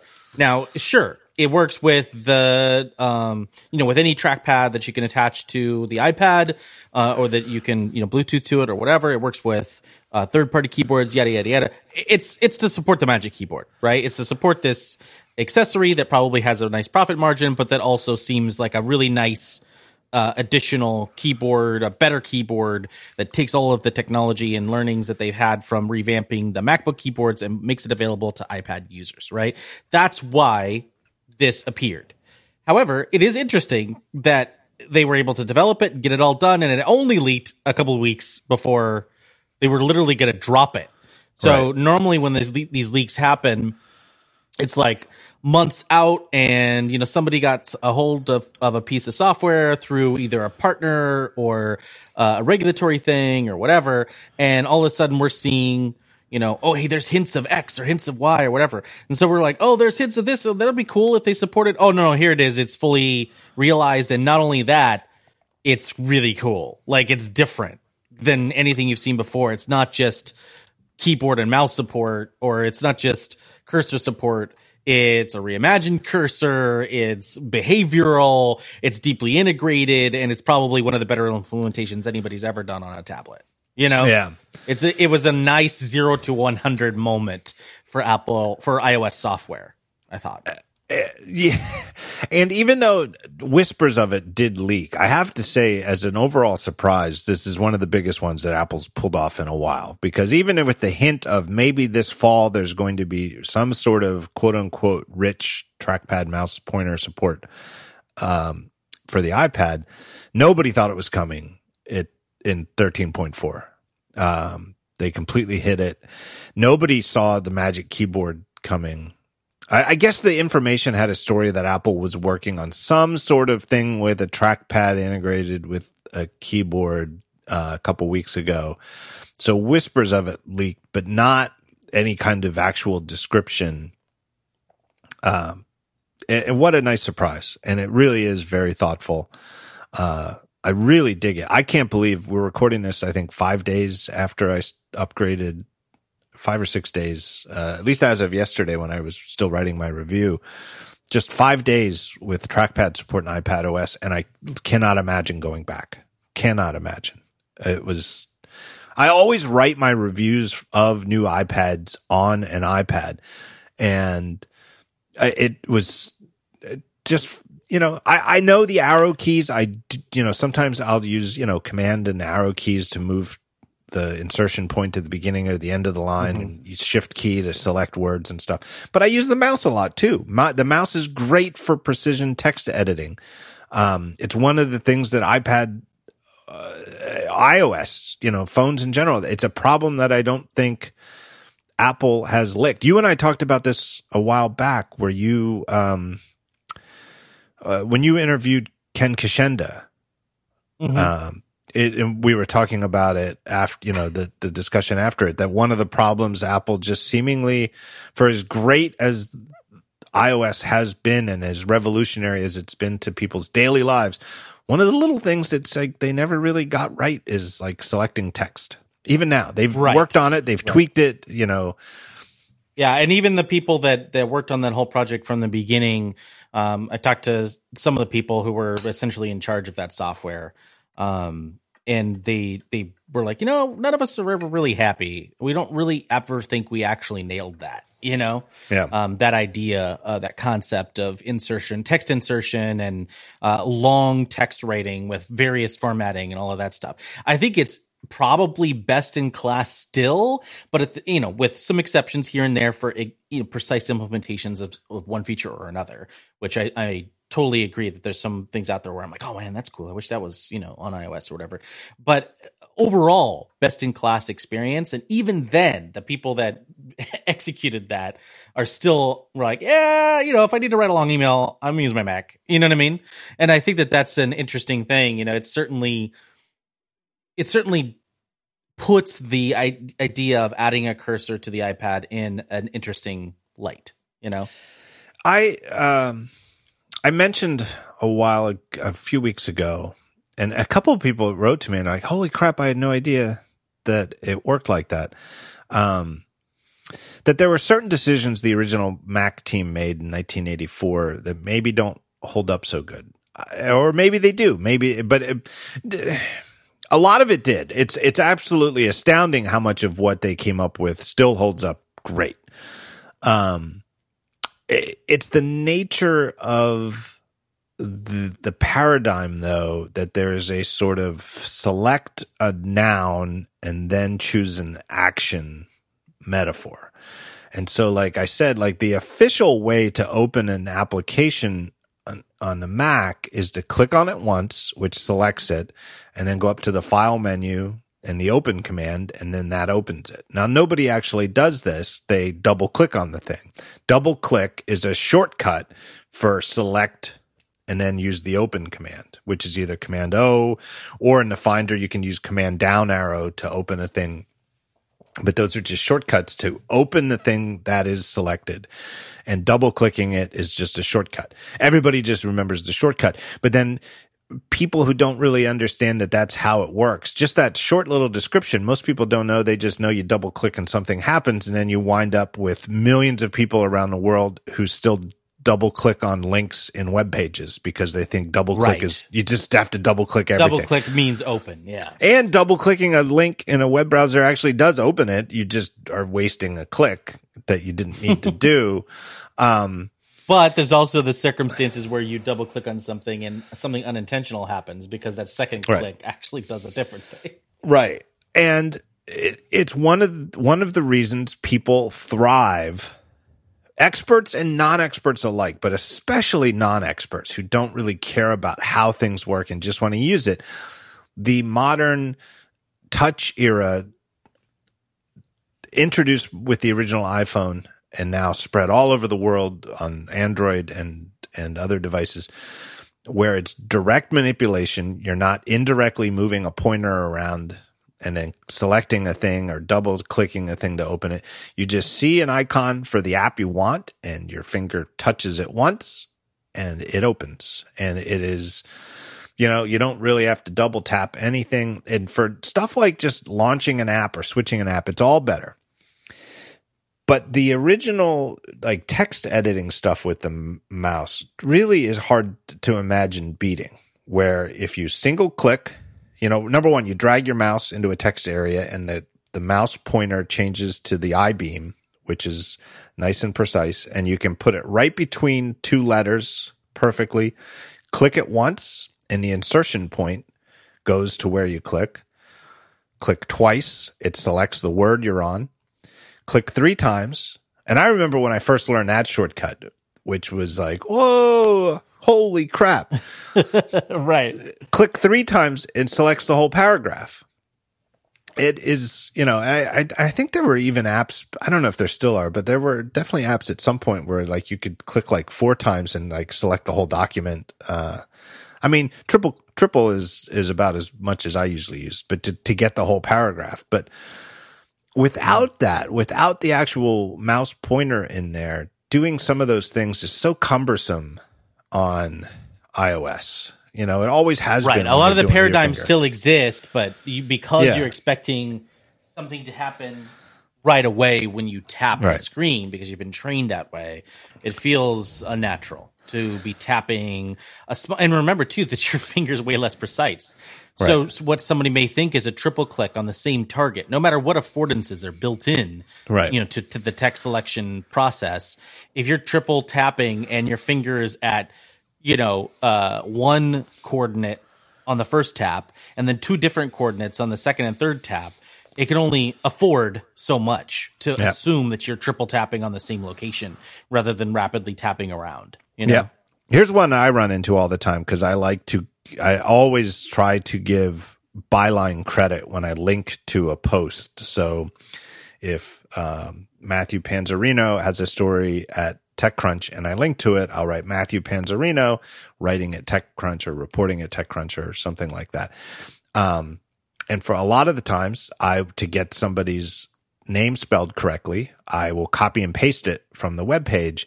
But if you ever try to select the author's name in a lot of websites, it's kind of tricky because most uh, websites nowadays, if you just click the author's name, it goes to like the author bio page. The name is a link to like the author's page. And that makes it hard to just i don't i don't i don't want to get the link. I don't want to go to the link. I don't want to copy the link. I just want to copy this person's surname Yeah, unless really, the publication's a, a jerk and doesn't link the Right. author. right. But it's really easy with a mouse, even in a web page, and it's really on depending on and it's a weird use case. You know, it's not something. It's I don't even fault the designers of web pages and publications where it's hard to just select it with your big fat finger. Um, Yeah. but it's hard. And with the iPad, with the trackpad support, now all of a sudden it's just as easy as it is on the Mac. Boom, just select. There it is. There's the person's last name.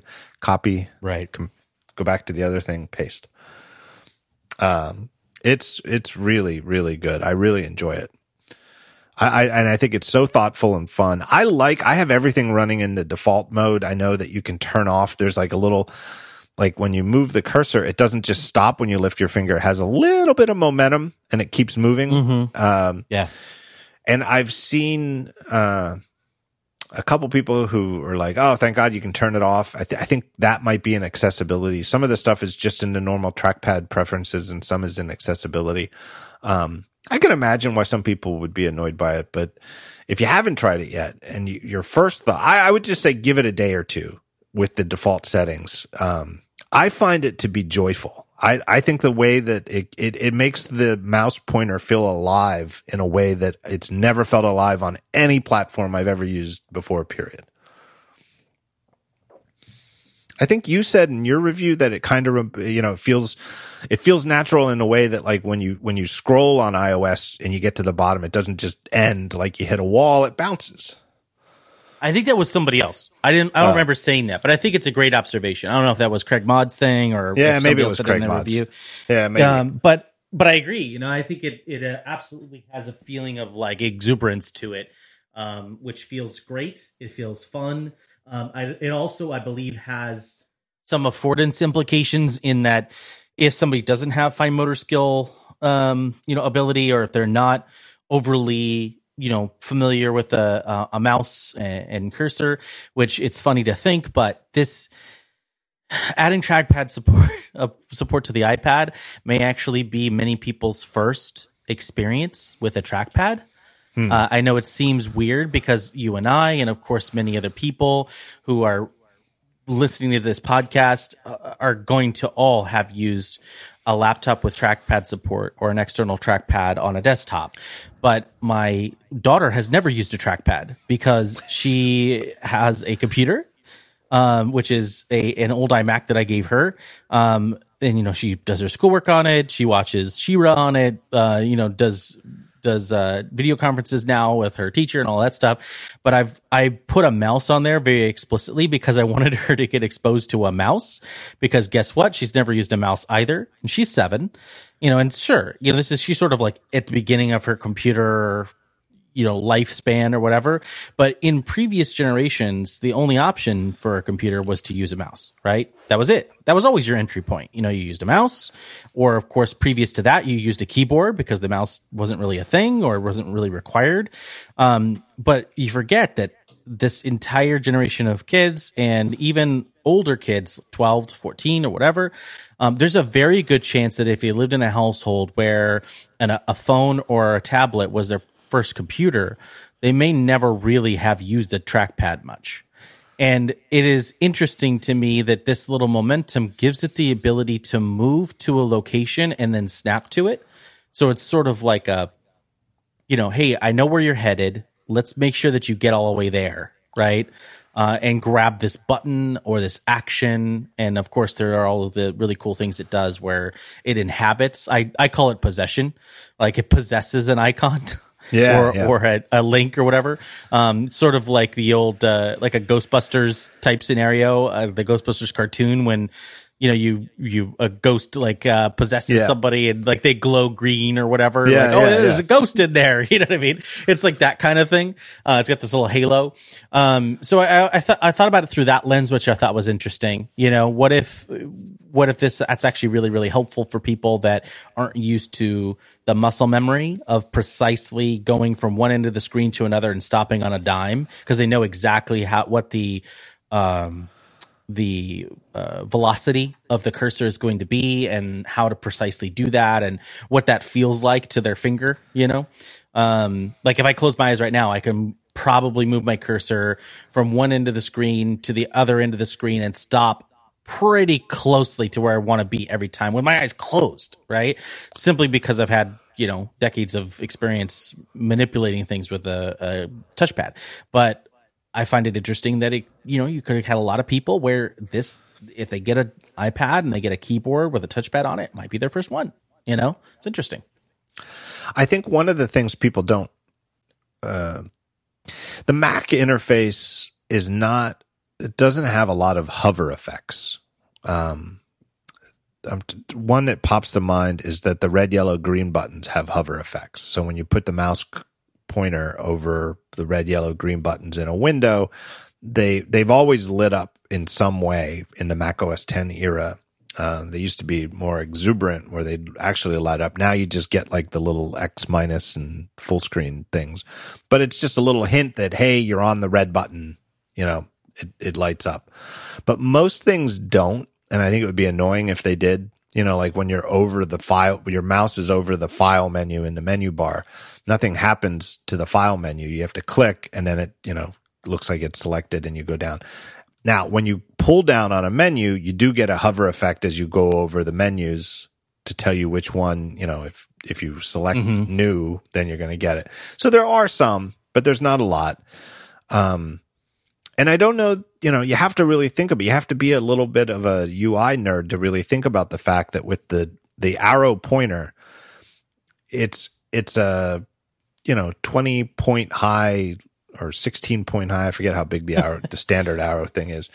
32 sure. pixels on a retina screen, but it's really one magic pixel at the very tip of the arrow. That one magic pixel at the top of the arrow is the magic pixel where whatever that pixel is over when you click is what gets clicked. The, the way that the, the iPad cursor from it's like the inverse of the Mac where most things have a hover effect. And the ones that yeah. don't, I almost feel like, oh man, I hope Apple has a list of these. Like I've noticed that like in the Right. Like right. Like like the alerts, like if you get like an OK cancel alert, the buttons don't really light up. I want them to. Mm-hmm. I I, yeah. I, want those to light yeah. up too. Um, and, and, apps, I've noticed apps with custom UI elements. Of course, they're going to have to implement it themselves. You know, if they've used the out of the yeah. box ones yeah. that Apple provides, it gets built in. But you but, know, some you know, anybody with a custom one has to design their own. But you you can put the arrow pointer over a button but if it's a little bit too high and just the, the point of the arrow is above the button, even though the overall surface area of the mouse pointer is mostly over the button, when you click, you don't get the button. You're clicking above the button. Whereas with the iPad, there's no ambiguity whatsoever. It is, you, you can't right. miss it. And you don't have to think about the implementation detail of, oh, it's really the point of the arrow is the only thing that really matters. And the rest of it is just there so you can see it better. Whereas on the iPad implementation, you can't miss it. You don't even have to think about it. You're hovering over this button in the toolbar and you have this whole big hover effect. Boom, you know you're there. And if you tap right there, you're going to get it. Yeah. And, you know, there's a very straight line there to draw between the, that behavior and that philosophy, which I think is dead on. You know, it's really good to observe that. And the fact that the interface has so many invisible affordances to help you actually touch the thing you think you're touching. Because most people don't understand, you know, when they touch a screen, the tip of their finger, which may be on the button, is not what contacts the screen first. It's the pad, right. you know, and that it's basically where the whirl of your fingerprint um, centers, right? right? And so when you when you're touching a screen, iOS says, "Oh, okay, yeah, you mean 40 pixels north." Of here, yeah, yeah, right. Yep. And and you can test this actually. it's a fun it's a fun little thing. If you've ever tried to turn your phone over and enter your passcode upside down, you could you understand how much of a pitch yes. it is. Yeah. Because they know what orientation, you know, that that screen doesn't invert. Like on a screen right. that inverts, you're fine. It doesn't matter. Like they don't care. It's software. But if you get a screen that does not invert, that is not designed to be used in any orientation, like the passcode screen, and then you try to interact with it. Let's say you know you're somebody's like, "Oh, your phone locked. Could you unlock it for me?" Like my wife does this, and she's looking through pictures, and she's like, "Oh, I locked the phone." And instead of doing Face ID, if I'm on standing, let's say on the other side of a counter, and I reach over the top of the phone to try to enter my passcode, I have to explicitly move my finger further south right? Yeah, because yeah. it it's moving it or further whatever for you know what I mean, Yeah. like towards Yeah. me because it undershoot it because it's it's adjusting for what it knows a normal human would do, which is touching a point and that point is too far down. Right. You know, from where they actually want to touch. And there's dozens of these little affordances in the keyboard and for icons and and for scrollable lists and you know all of this stuff, right? They they have a lot of experience and frankly it was one of the big big secret weapons from the very beginning with, that made iOS feel so much easier and better to use with touch than Android or other platforms because they they may have been doing some of this but nobody thought of it as aggressively as Apple did. Yeah. You know, it's like what's the shape of a finger? How does it interact? What's the heuristics involved? And the, the You're not measuring. They're not measuring where you're actually touching. They're measuring where Right. you think you're touching. right which is do slightly you- different. where do you want to do you know like Right. okay i know what you're doing but what did you actually want to do here right Right. and um uh, that i think is embodied in the way that this cursor acts on ipad so i think the team did a really good job of taking that same understanding that there is a genu- general like n- nebulous nature to the way that this interface is set up because it was built to honor a finger you know is built to to work on a primarily touch device so what does a cursor look like here how does it act here and how should that be different than the way it acts on a mac and i thought i think that this is one of those scenarios where it may not get acknowledged explicitly by a lot of people. Then you may just think, oh, hey, cool cursor, right? Oh, that's fun. And that's interesting, which it is. It's all of those things. But it is also a decision. Like that's a decision they had to make to, to break the paradigm of the way a cursor acted on a computer. Because the cursor on a surface, for just to give an example, I don't want I'm beating up on anybody, but the cursor on a surface acts exactly the same way as they did on Windows. And then, and once again, not a bad or good thing. It's neutral, but it is a choice. Like the team decided, hey, we want to keep this universal. We want people that use Windows to feel comfortable here. So we want the cursor to look and feel and kind of act the same. Great. That's fine. That's a choice, right? So this whole thing with the cursor on the iPad, it wasn't just like, oh, we think this will look cool or be interesting. It was a decision. And then, of course, hundreds and hundreds of other decisions down the road from that, we get what we got, right? So anyhow, it's a very interesting thing, and it, and it's very rare that Apple introduces a new input mode. And though this is t- attached to a touchpad, I do believe it should be classified as separate from the interface that we would n- traditionally associate with a trackpad on, say, a Mac. You know, I do believe it's a new thing, a separate Yeah. thing. Um, it's very interesting. Yeah, but yet some of the things still work the same. Like uh, I, it made me smile the first time I thought, well, if I hold down the command key when I tap on a link, will it open in a new tab automatically? Yes, yes, it does. and I'm like, Yeah, yeah, and yeah. so that's the sort of thing that when I'm on the iPad and I've got a keyboard and a trackpad in front of it, I feel like all of a sudden I am so much more efficient in a way that wasn't like if I go to just to name one site uh, that I go on a daily basis, Talking Points Memo, a political site run by Josh Marshall now and a whole staff of news people. I, one of my favorite sites, and I love their editor's blog.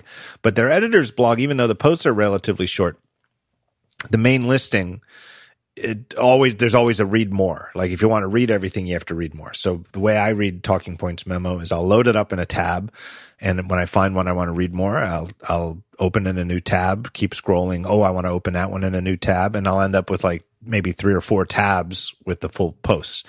That's a real pain on the iPad, and it's one of those things that's kind of gotten a little worse without um, on the phone without 3D touch because you have to kind of wait for the contextual menu. You know, you you hold, click and hold on tap and hold with your finger on the link, wait for the thing to open up, open in background. Right? It's this tap, wait, then tap the other thing, and then it goes. Whereas now with the iPad, it's exactly as efficient as the Mac, where I just command tab, command, you know, command click, command click, command click. Now I've got three tabs, click, click, click, read them, done. It, it just Right. feels so efficient and it's so familiar.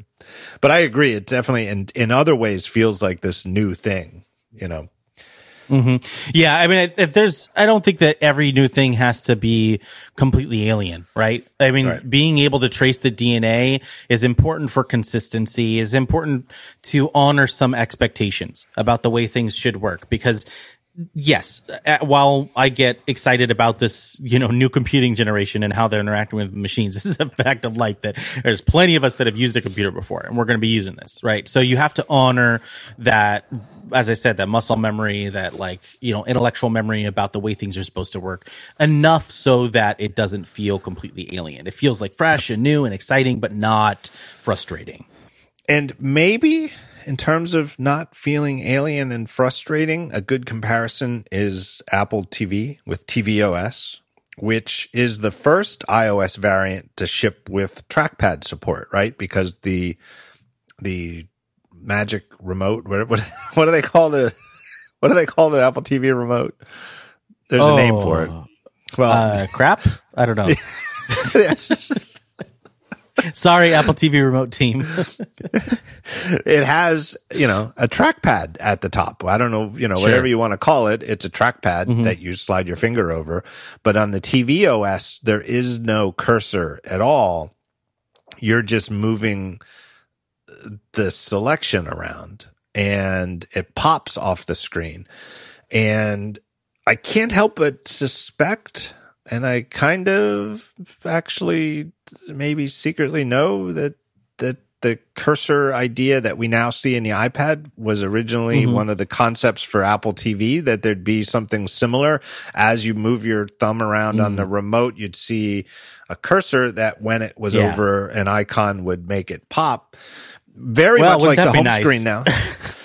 I- and that you know somehow the actual let's show the cursor when it's in the dead zone between tappable items you know lost the argument for tvOS but it obviously Right. came back for iPad OS and boy I would I, I think I think that would really improve tvOS like the more you know again 5 days into it I'm convinced that Apple TV would be better if the mat just even if you use the same crappy remote, it would be better if there was a cursor just like the one on iPad OS that would move around.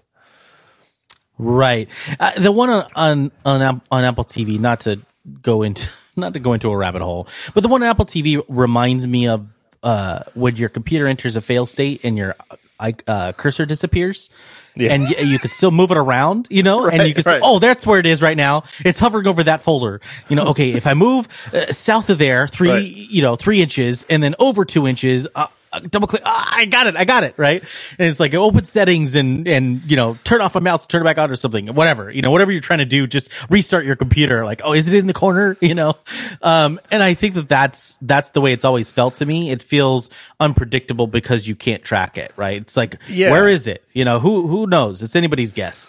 And I think that that's obviously, you know, it's sol- sort of solved by the fact that yes, it's going to become contextually aware. One thing I really like about the cursor on the iPad is when you do touch an icon, of course, it snaps to that icon. So you can move it around a little bit. And because the icon shifts, you know, sort of does that isometric shifting, you know, or, or uh, Yeah. uh, parallax shifting, excuse Yeah. me, not isometric. Um, because it does that, it has a little sheen to it, right? It's got that little, little shine and it's almost like your cursor is rattling around inside there, like moving inside that box of that icon. And it knows that you probably want to stay in there unless you really move out, right? And then it, and of course, exits that icon and moves on. But it's the same thing from the Apple TV. You know, people drew parallels pretty quickly because obviously you could see it, right? Um, because that Apple TV thing does the same. If you move your thumb Right. around a little bit, it does that Yeah. shift, which is cool. I, I, I like that aspect of it. I think that's really neat. Um, but being able to see that that is inhabited and then when it exits there, losing the context of it right away is not a great experience. Whereas on the iPad, you keep the context. Okay, where am I headed now? You know? Yeah, and it would make it so much easier. And and Apple's own apps are structured in a way that's a more rectilinear grid mm-hmm. That I think is meant for the remote, whereas third party apps, including Netflix, you know, Netflix's app is supposed to look like Netflix and even HBO Go and Hulu in particular is sort of weird, where you don't know what's going to happen if you just go up. Right. Because you're not really going up to a thing that is directly above the currently selected thing. You're kind of like, it's like up and over. And you're like, I think if I just go up, it'll change to that, you know, whereas if you had a, a little cursor on screen like the iPad, there'd be no ambiguity about it at all. You know, it's I don't know. I, I it this is such a nicer solution. Like, and maybe you know, tvOS. Maybe it's good that it went too far without having a pointer at all and only a selected state that you moved around. Um, but I feel like, boy, they this this feels just right. This is the the middle bowl and the Goldilocks, you know, bowls of porridge. Man, this one is just right. And I would really like Yeah. to see that get to tvOS. I don't have a lot to say about the actual iPad Pro hardware. I honestly even less than than the the MacBook Air. Uh, it really is. I I almost wish I'd used this in my review. And it, again, this is not a complaint because I like the idea that they would do a, a mid cycle update like this, a spec bump in between major updates, rather than let it go two and a half or three years or something between updates at all. So I'm glad they did it, but it's not a major new update. It's sort of like a Rev B of the 2018 iPad Pros. Hmm. Yeah, I think Uh, that's a fair way to position it. Yeah. You know, it's hardly faster, no faster at all CPU wise. The graphics card, you, you and I were talking about this when we were writing our reviews, where they're like, it's 80% faster than the A10 powered iPad Pro from, you know, a couple years ago. And then, and then it just says it's also faster than the 2018 iPad Pros. They don't tell you how much. It's just faster. Yeah, yeah, exactly. It- you know, it's faster, uh, for sure, for sure. Trust us. Um, Yeah. I mean, you know, I, it obviously is. We ran the benchmarks in the comparative benchmarks show us that it has made forward progress, but certainly you understand why they didn't crow about it or make a big deal because it's just a little bit faster. Yeah, a very Right. But you also understand why they shipped it without going to the A13 or waiting for the A14 because it didn't need to be faster. The, the 2018 iPad Pros were almost uh, ridiculously fast, like hard to believe how fast Yeah. they were.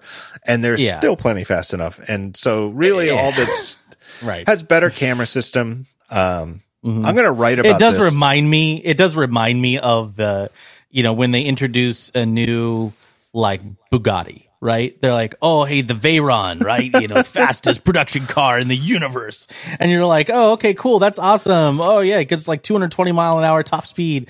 You know that's really cool. I- a i'm never gonna buy one anyway but that's really awesome and whatever. And then they introduce the next like the chiron the fastest most powerful. You know it's 0 to 60 in 6 point or or, or 3.2 seconds which is 0.1 seconds faster than the Bugatti Veyron. You're like, oh, okay, sure. You know, it already will peel like you could burn a pair of tires out in in one run up to 200 miles an hour. Like you have to replace your tires after that run.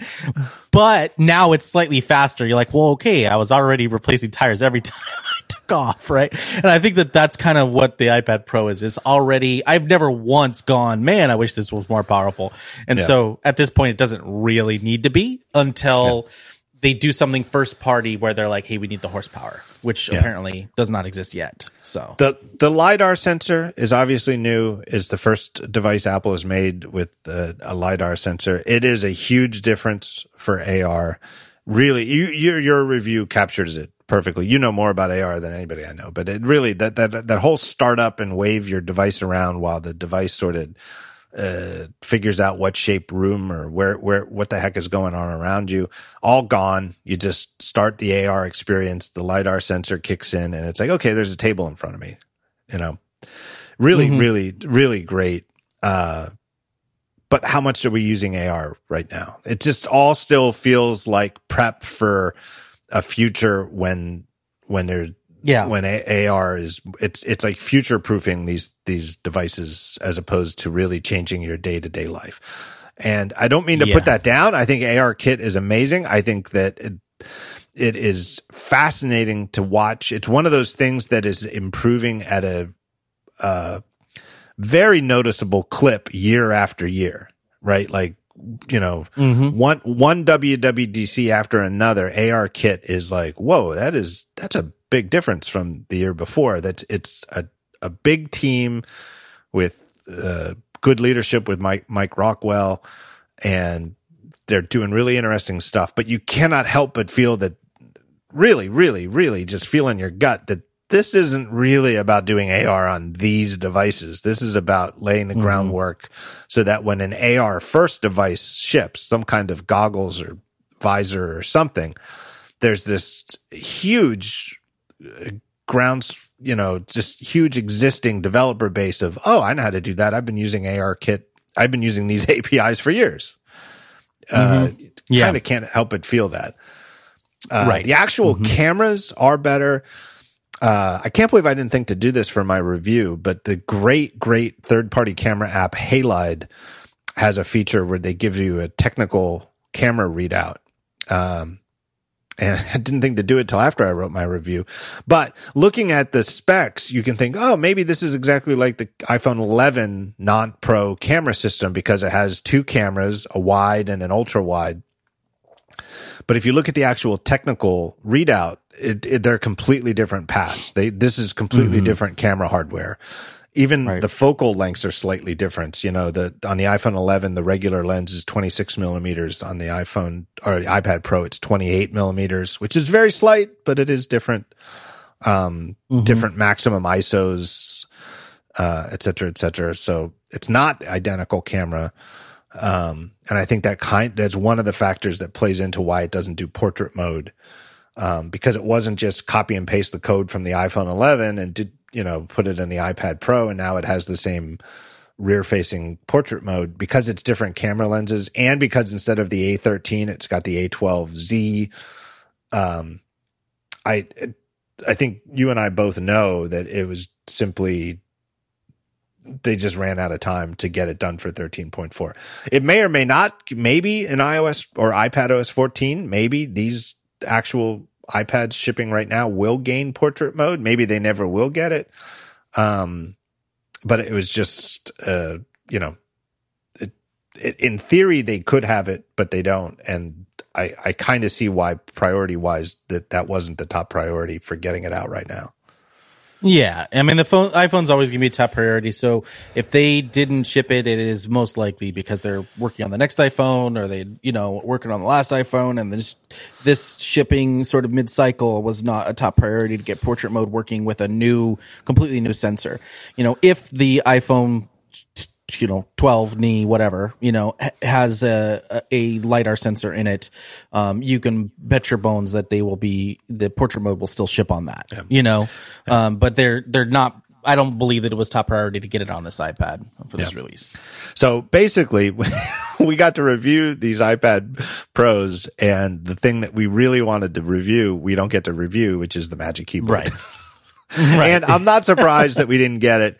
And, you know, you never know with Apple. And like I wrote in my review, there is one notable exception I can think of, which was the original AirPods, which didn't ship. You know, they announced them in September when they did the iPhones and they didn't ship until December. And if you remember those original AirPods, it, it was like really dicey to get them for cr- Christmas, even if you were like mm-hmm. constantly reloading to be like one of the first to order. It was that, it was really down to the wire.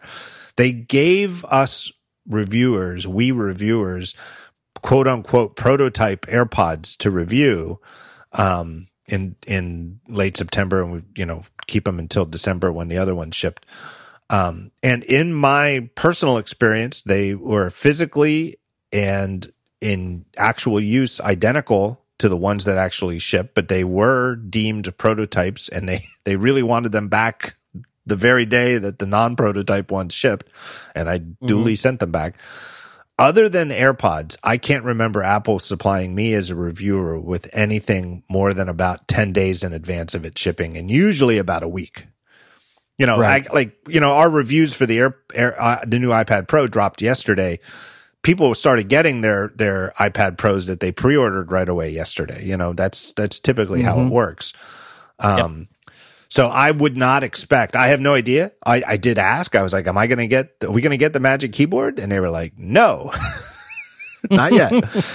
uh, I didn't even bother asking when, but I would expect yeah. that, you know, uh, whenever they do decide, okay, we can ship this starting on, we can start taking pre orders on May 21st and we'll ship it on May 28th or something like that, that w- those who get review units will get them like, you know, May 21st, the day they start taking orders or something like that, maybe a week before right. it actually ships. Yeah, I, I think that's safe. I can't wait for that thing. I I just want to play with the hinge so bad. I am I, intrigued. I am definitely intrigued by uh, uh, just every dimension of that. Like, uh, you know, hinge uh, tension, uh, stability, um, you know, adjustment options. Uh, obviously, the feel of the keyboard itself. Yeah, all of it. Their, and their video, their videos make it seem like you can uh, disconnect it from the magnets with one hand.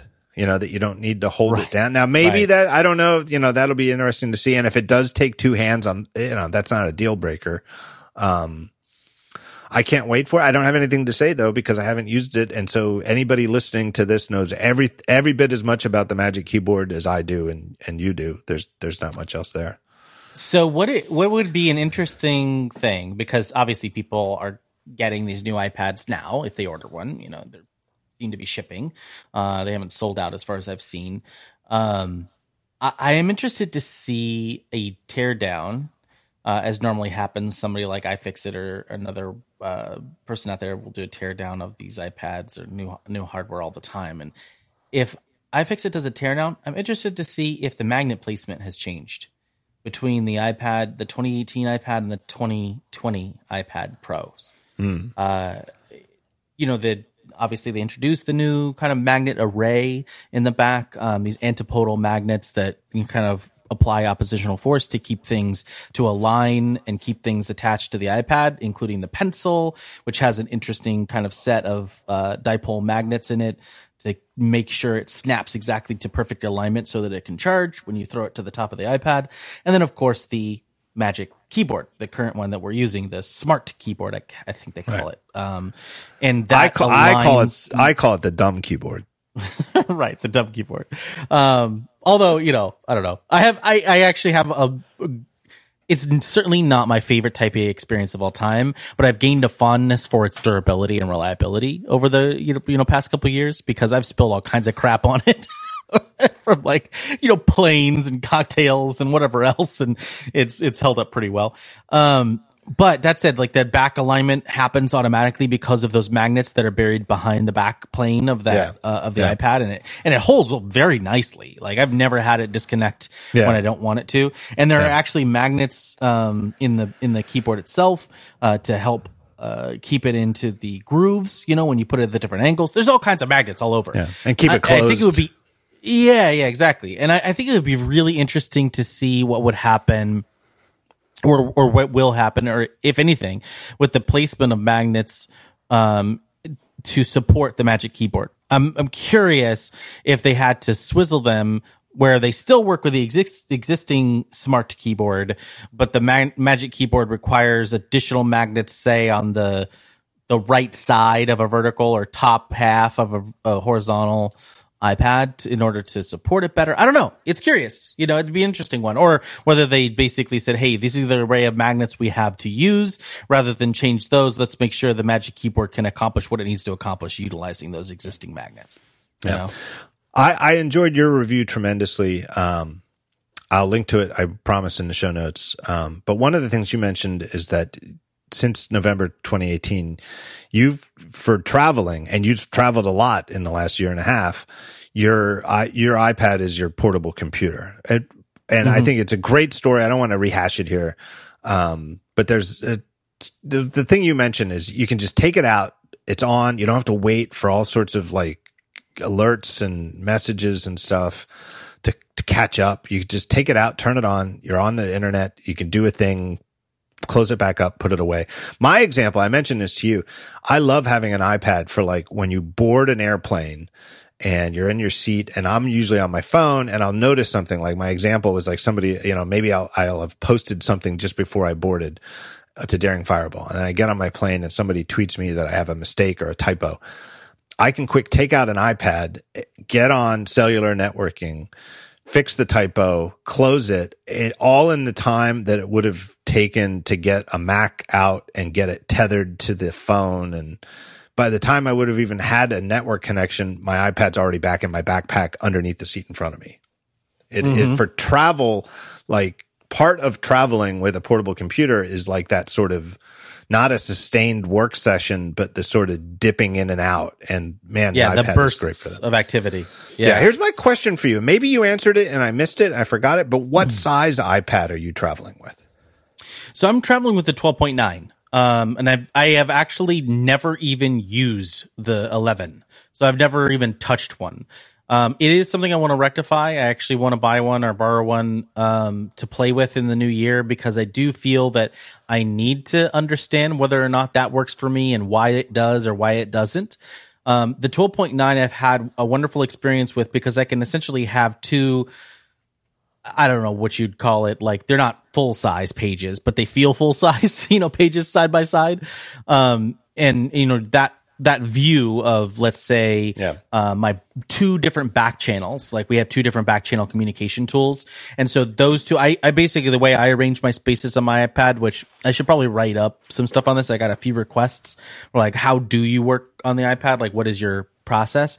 Um, and one of the ways that i arrange my spaces my workspaces is that i put public and private spaces separately so, for instance, our iMessage and Slack or or Combo and Slack or you know our back channel tools, those will be paired together. And then public spaces like let's say Twitter and email or you know email's not quite public but it straddles the line, right? Um, those will be separate. So it's like, hey, if you're in this space, the things that you're saying are pri- are private, ostensibly, and in, in, this space, the things that you're saying are public. And for me, that helps me to divide my work life out, you know, as I'm flowing, so that I know hey, if I'm saying things here, they're being broadcast. And if I'm saying things here, they're being narrowcast. And if I'm saying things here, they're being said only to me, like a notepad and, and a, a, a word processor, for instance, right? And um, that's the way I kind of flow through those things. So my question really is for myself, do those same workspaces work on an 11? Are they viable? Or is it more of a slide over situation where I need one workspace up and the other workspace over the edge, you know, that kind of thing. So that's what I need to kind of suss out whether the 11 works for that or not. Yeah, and it's a choice we don't really have on the Mac side of things, especially, I know, the closest we had was the, and I've gotten a bunch of emails from people who, like me, were fans of the old 11 inch MacBook Air back in the day. Um, now that the 12 inch, just plain no adjective MacBook is gone, the 13 inch MacBook Air is the smallest MacBook Apple makes right now, and seemingly for the you know near term future. Mm-hmm. I'm never right. going to say never. You never want to bet against Apple making things smaller and lighter. Um, but with you know the 12.9 inch. I mean, look, it's 12.9. I mean, they could call it 13. It's actually closer to 13 inches than the MacBook Air, which is 13.3, right? The, the MacBook Air is three tenths of an inch bigger than 13. The iPad is one tenth of an inch away from being 13. Um, you know, it's marketing that they're calling it 12.9 instead of 13, but it, mm-hmm. um, you know, pound for pound, size for size, the 12.9 inch iPad Pro with a portable keyboard of some sort is very, yep. very, very physically comparable to a MacBook Air. You know, mm-hmm. roughly yeah. the same weight, roughly the same size. The 11 inch iPad Pro or if, if you just want to carry around, you know, the iPad Air or the regular iPad, you know, which has a new, interesting new keyboard from Logitech with a trackpad, you know, uh, underneath that Apple worked with them in conjunction with. Um, those devices give you a portable option for a laptop ish thing that is way lighter and smaller than anything else. You know, and again, mm-hmm. you know, like you d- delineated very well, there's, certainly downsides to having the smaller screen in terms of what you can show side by side and stuff like that. But um, it's a it, it all other aspects of Mac versus iPad OS software wise with the apps and the interface and stuff like that, just in terms of the thing you carry around, it is an option that you just don't get on the Mac side of things. Yes, correct. Yeah, and I mean, it makes me miss the Mac, the 12 inch MacBook, but you know, I, I do, I- which was one of my favorite computers ever. You know, I just I love that Yeah. thing, despite the keyboard. Um, but It's the- a shame. It's a shame it didn't live long enough to get the scissors, the scissor key. Yeah, yeah, and, and I think you and I were were in this uh, have got the same information from the same people, but the gist behind that, um, Behind that MacBook existing was like, I don't know, we just wanted to try it. Yeah, like we just we, we just wanted to see if it would work and it did and that was cool but it wasn't really one we felt like we needed to keep doing in perpetuity and that in the future they may make similar gambles with the mac. I i, I think the near term future of the mac is pretty sketched out. You know we're going to get a replacement for the 13 inch with the new keyboard. We know that's coming. Obviously the 16 was just introduced. The air has just been refreshed. We know what the near term future of the Mac lineup looks like, but I do hope that they continue to experiment. You know, that they Yeah. do continue to do things like, hey, let's do a 12 inch MacBook with, you know, uh, specs that are good enough, uh, but that it's super light for those people that want that. And, you know, that there are obviously historical lines to draw between that and other 12 inch, you know, models that they released in the past. But that was back when screens only came, only came in 12 inch. So, you know, I think there's, there's room for experimentation there. But the 11 inch to me, the 11 inch um, iPad Pro, I've been so impressed with the 12.9 that it's incredibly intriguing to me. If my workflows are, if I'm able to pull off my workflows on that, that is a massive change in how you travel with an iPad or, or how you travel with a portable computer, just like the amount of weight. Because remember, it's it's a cascading effect. So like let's say you're the 12.9, essentially you have to get a bag made for a 13 inch MacBook, right? Right. Or 13 inch laptop. Um, that bag, generally speaking, will come with you know room to fit accessories that would you would normally fit with that including a, a 13 inch laptop charger which you know even the apples are still quite large in in, in the grand scheme of things um and the you know cables and whatever else you might need to attach to that or whatever you don't need oh shut up it's my apple watch um stinking i need to start wearing it backwards like like greg um the uh what was my train of thought? Oh, yeah. But with if you move to a, an 11 inch iPad, you can go down to a bag that's minuscule, right? Right. It- overall, it's like tiny. It feels like a like a side bag that you'd carry, you know, just accessories in, or you know, a day bag or something. You can go down to that. You can ditch, or it obviously will fit in a purse if you if you just want a solo bag in your in your woman, you, it'll fit right in your purse um, without a lot of extraneous accessories. You don't really need any massive power adapters. The power adapter for the iPad is tiny. Um, you know, even the beefier USB C one is very easy to fit in any almost any bag. Um, it just everything scales down because then you start to rethink everything that you carry with you and you start to question all of it right? And you go do i need this? Do i need that? Like i, I don't really need these usb-c cables. I don't need these extension dongles. I don't really need all of this other stuff. And all of a sudden you're carrying a pair of out of airpods a pencil if you want it the ipad and an, an adapter the size that's like two inches square and a cable. And that's it. Like, and even if you really want to be clever, you don't even have to carry. You carry one USB C to Lightning cable with you, and you could charge your phone off of your iPad or off of the iPad's charger as well. Because the iPad's battery you last so long that you're almost never in sync of having to charge both of them at the same time. So for short trips or for quick, you know, lightweight trips or time away from the office or whatever, you could get away with just those four things and be done.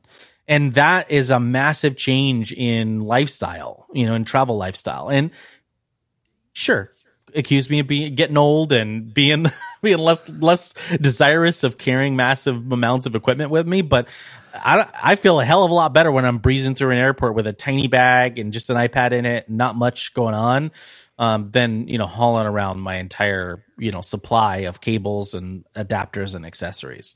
And it's it's been a good, it's been a, a great lifestyle to to work with uh, portably.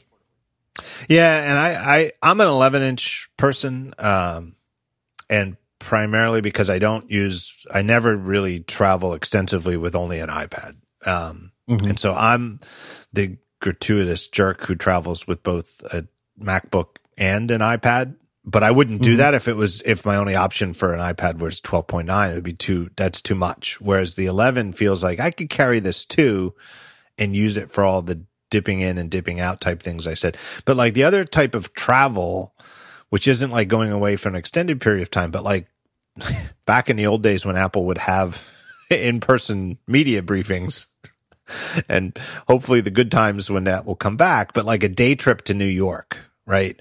Like hop on the train here in Philly, go to New York, have a couple meetings, uh, maybe do some work before I leave New York and then hop back on the train and come back to Philly. Just taking an iPad for that in a bag that's, uh, and I have like a shoulder bag that's just the perfect size for like an 11 inch iPad. It's glorious because you know, there's a lot of walking, even more than like in an airport, like going to Sure. a meeting in New York is a lot more walking. And it just feels, it feels like I'm carrying nothing. Not that, you know, a, a 13 inch MacBook Pro or even a 16 inch MacBook Pro is that much weight, but boy, it feels like you're carrying nothing when you're just carrying around an iPad. Yeah, Um, well, like the, the like the dimensional size, you got to add two to three inches on all sides of it for the bag, you know, Yeah. and it becomes cumbersome. And then by human human nature is to fill it with stuff, you know. Yeah. it's just it cascades, I've, you know. I've got room. right, exactly. I guess I'll just bring this kombucha. yeah. All right. That's good. I will thank you for your time, Matthew. It's always been a pleasure. Thank you. Uh, I wish you and your family the best. Good luck getting out of this thing. Um, thanks for the good work on your iPad review. And, uh, yeah, talk to you thanks. I enjoyed eh? yours as well. Yeah. Thank you. You bet. Anyway, people can follow you on Twitter at Panzer, P A N Z E R. And of course, you and your team's uh, excellent continuing work at TechCrunch. Uh, anything else you want to promote? Or, or did I cover all the bases? No, not really. Go uh, go play Half-Life: Alyx if you have VR. It's awesome. Oh, my son was just telling me about that. My son was Mm-hmm. just telling me that it's the first like AAA game that's VR first or VR only. Right. Yeah. like it's that. it's killer. It's Yeah. really good. They did a great job. Yeah. I wrote a review if you uh if anybody wants to check it out. That's about all I got. Oh, that's the thing you were telling me about that you had to work on. Ah, Yeah, that was I had to do the iPad review and the Alyx review at the same time and um you know, I was playing basically VR every night for 3 hours trying to finish the game and Yeah. uh it is as my you know, everybody's on lockdown right now, so we're all talking in our group chats and I I you know, I said I said, "Oh, you know, I, I got to do X and Y," you know, and one of my friends was like, "Shut the hell up." Like, I don't want to I don't want to hear you complaining about anything. I'm like, look, I, you know, this is the career I chose. It's not my fault that I have to play, I have to play hotly anticipated VR games and, and test new hardware. Where- Like, whereas other other people are learning how to cook beans. Correct. Other people are learning how to cook red beans.